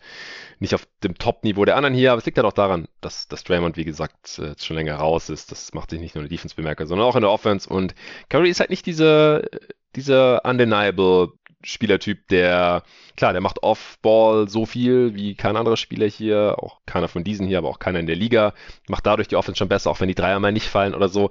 Aber ich, ich sag's immer wieder, aber er ist halt nicht auf dem Niveau von unseren Top, Top 3 hier, dass er jedes Spiel auf jeden Fall auf seine Punkte kommt und äh, im Fall von Jokic natürlich dann auch auf seine Assists und auf die Art und Weise das Team jedes Mal boosten kann, weil wenn sein, sein Dreier mal nicht reinfällt, dann wird es schnell schwierig. Er hat ja auch relativ schlechte Zweierquote diese Saison, hat nicht mehr ja dieses Driving Game, was er noch vor ein paar Jahren gehabt hat. Da macht sich das Alter vielleicht auch schon so langsam ein bisschen bemerkbar, aber er ist trotzdem noch so eine offensive Force, dass er bei mir auch noch ja an den äh, Top 5 schnuppert oder auf Platz 5 sogar ist. Er oder Morant kann man wirklich streiten. Äh, Morant, die Grizzlies Offense, die ist noch ein bisschen besser als die der Warriors, wenn, wenn Morant drauf ist. Insgesamt auch die, die sechstbeste der Unterschied ist halt nicht so riesig. Nach wie vor, äh, auch ohne Morant, funktioniert die Grizzlies Offense noch relativ gut. Aber es ist halt auch immer so eine Philosophiefrage. So, ja, wie viel straft man jetzt den Spieler ab, nur weil er einen soliden Backup hat, jetzt mit, mit Tyus Jones oder weil die Bench-Lineups der Grizzlies einigermaßen funktionieren. Was man sagen muss, die Shooting-Effizienz von Morant ist halt die ineffizienteste von den ganzen Spielern, die wir bisher besprochen haben. Ist der einzige, der unter 120 Points per Shot Attempt hat und zwar nur 115,6. Chris Paul ist, ja, wollte ich hier noch erwähnt haben, einfach weil die Suns Offense mit ihm auf dem Feld so gut funktioniert, weil er da halt als primärer Ballhändler und Playmaker hauptverantwortlich für gemacht werden kann. Ist jetzt auch interessant, wie das dann aussieht, wenn Booker wieder äh, spielt und, und dann aber ohne Chris Paul bis, zur, bis zum Ende der Regular Season.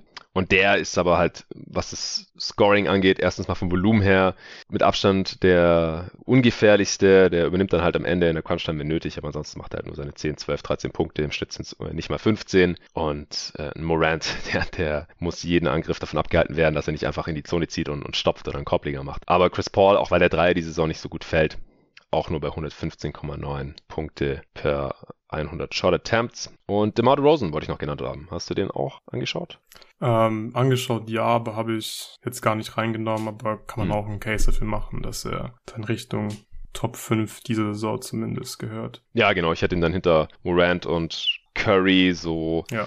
ungefähr auch am Niveau mit äh, Chris Paul vielleicht. Ja, auch mit ihm auf dem Feld ist die Bulls äh, Offense ziemlich gut und auch viel besser, als wenn er nicht spielt. 7,5 Punkte besser, um genau zu sein, ist auch 93. Percentile. Und er selber ist halt auch ziemlich effizient bei einer Usage von 33,2, äh, 120 Punkte per 100 Shot Attempts. Aber ja, super in der Clutch äh, und natürlich, wenn er seine Turnaround, Fadeaway, Pull-Up, Midranger oder aus dem, aus dem Post trifft, dann äh, auch ziemlich unguardable. Aber ich finde halt auch nicht ganz so undeniable wie die Bigs, die wir hier besprochen haben. Hat auf die Offense nicht so einen großen Impact wie ein Steph Curry, äh, auch wenn er da Aufball um die Blöcke flitzt und solche Sachen. Und auch nicht, nicht ganz so krass wie John Morant, wie ich finde, durch seinen Drive.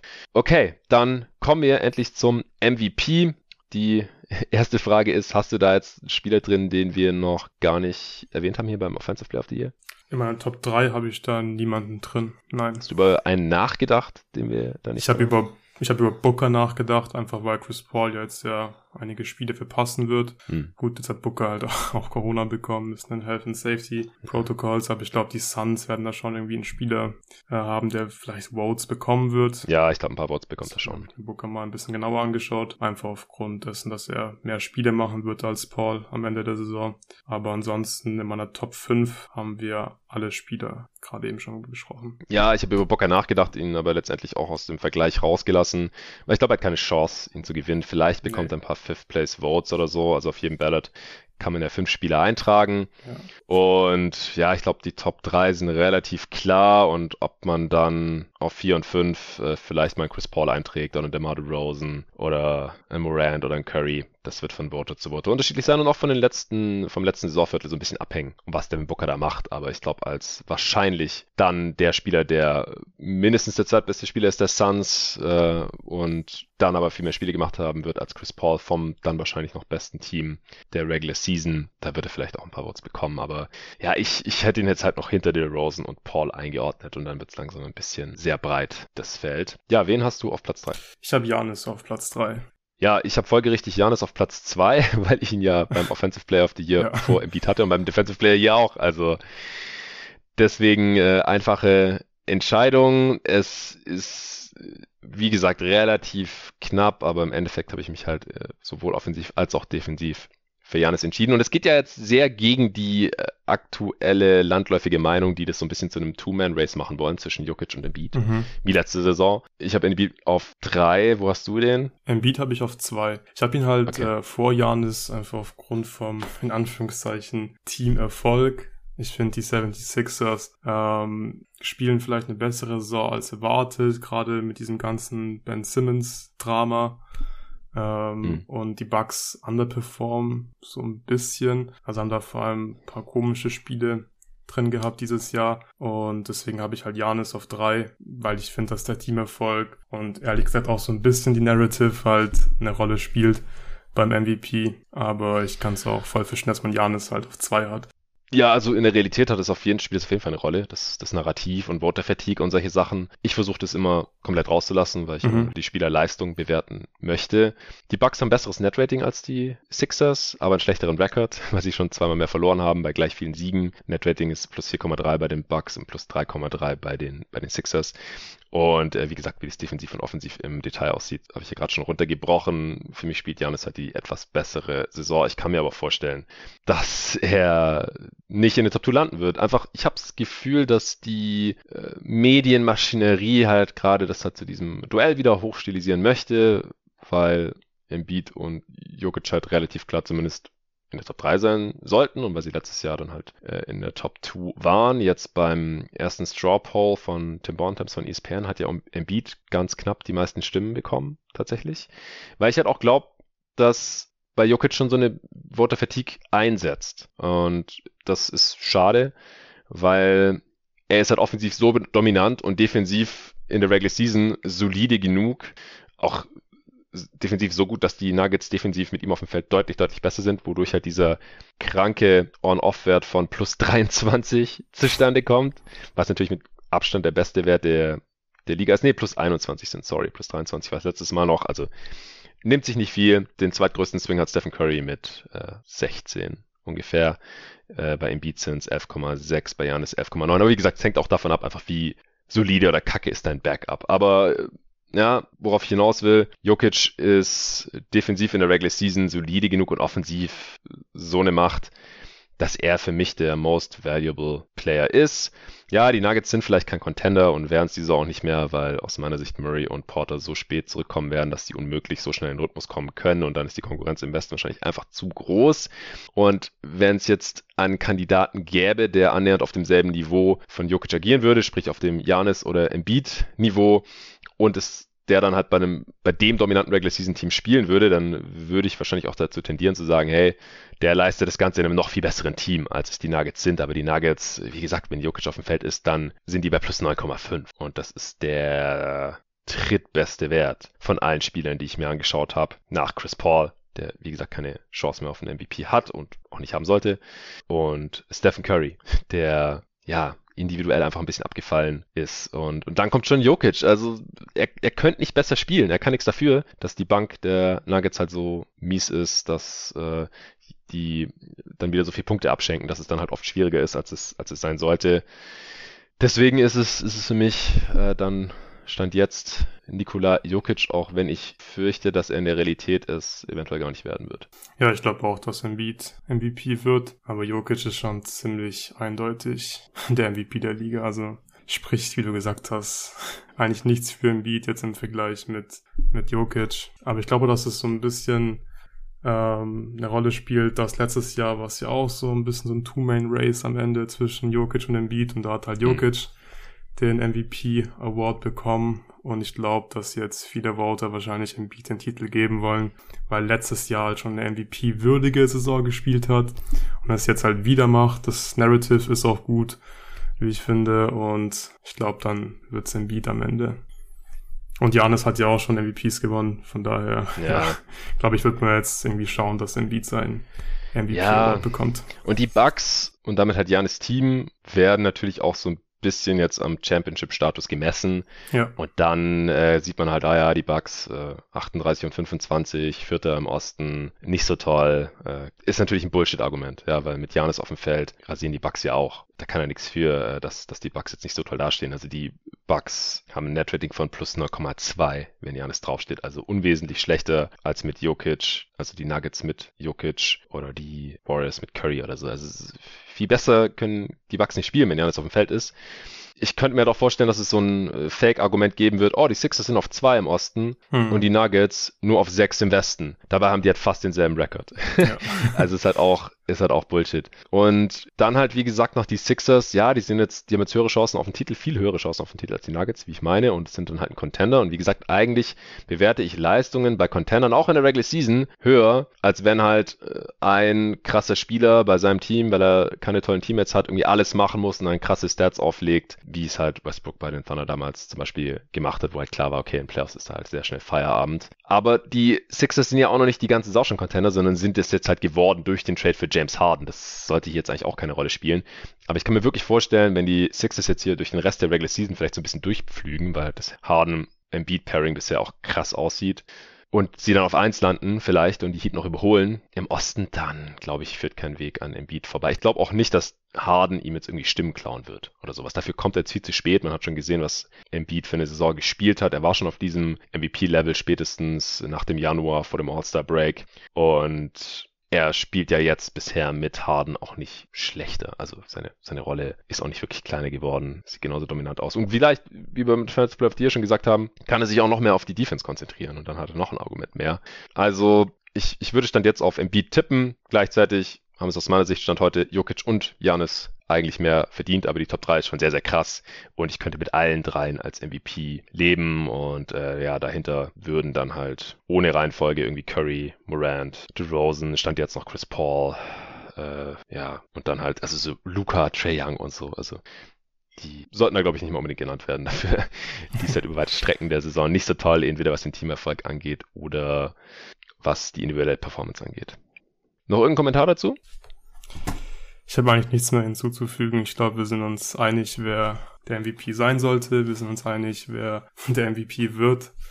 Und Top 3 sind wir uns ja auch einig. Die Reihenfolge passt nicht ganz. Aber ich sehe dann Argument für Janis über Embiid schon. Bei mir war einfach so ein bisschen der, in Anführungszeichen, Teamerfolg dafür ausschlaggebend. Und ich habe auf Platz 4 The Rosen und auf Platz 5 Morant bei mir stehen. Alles klar. Okay, mein Lieber, dann äh, hat es jetzt auch wieder länger gedauert, als wir gedacht hatten. Allerdings äh, hast du ja auch dein Training schon, schon abgesagt mit deinem Basketball. Nee, ich, muss, ich habe seit 10 Minuten Training. Es war nur U18 Training. Deswegen muss ich oh, gleich shit. sofort los. Warum hast du nichts gesagt, Alter? ja, was soll ich sagen? Lass mir MVP nicht machen. Äh, ja, gut. Dann wollen wir das jetzt hier sehr schnell abkürzen. Ja, vielen Dank, dass du dir die, die Zeit genommen hast und äh, du später noch zum Training kommst. Sorry dafür. Äh, viel Spaß und allen danke fürs Zuhören. Vielen Dank an kicks.com für Sponsoren dieser Folge und bis zum nächsten Mal.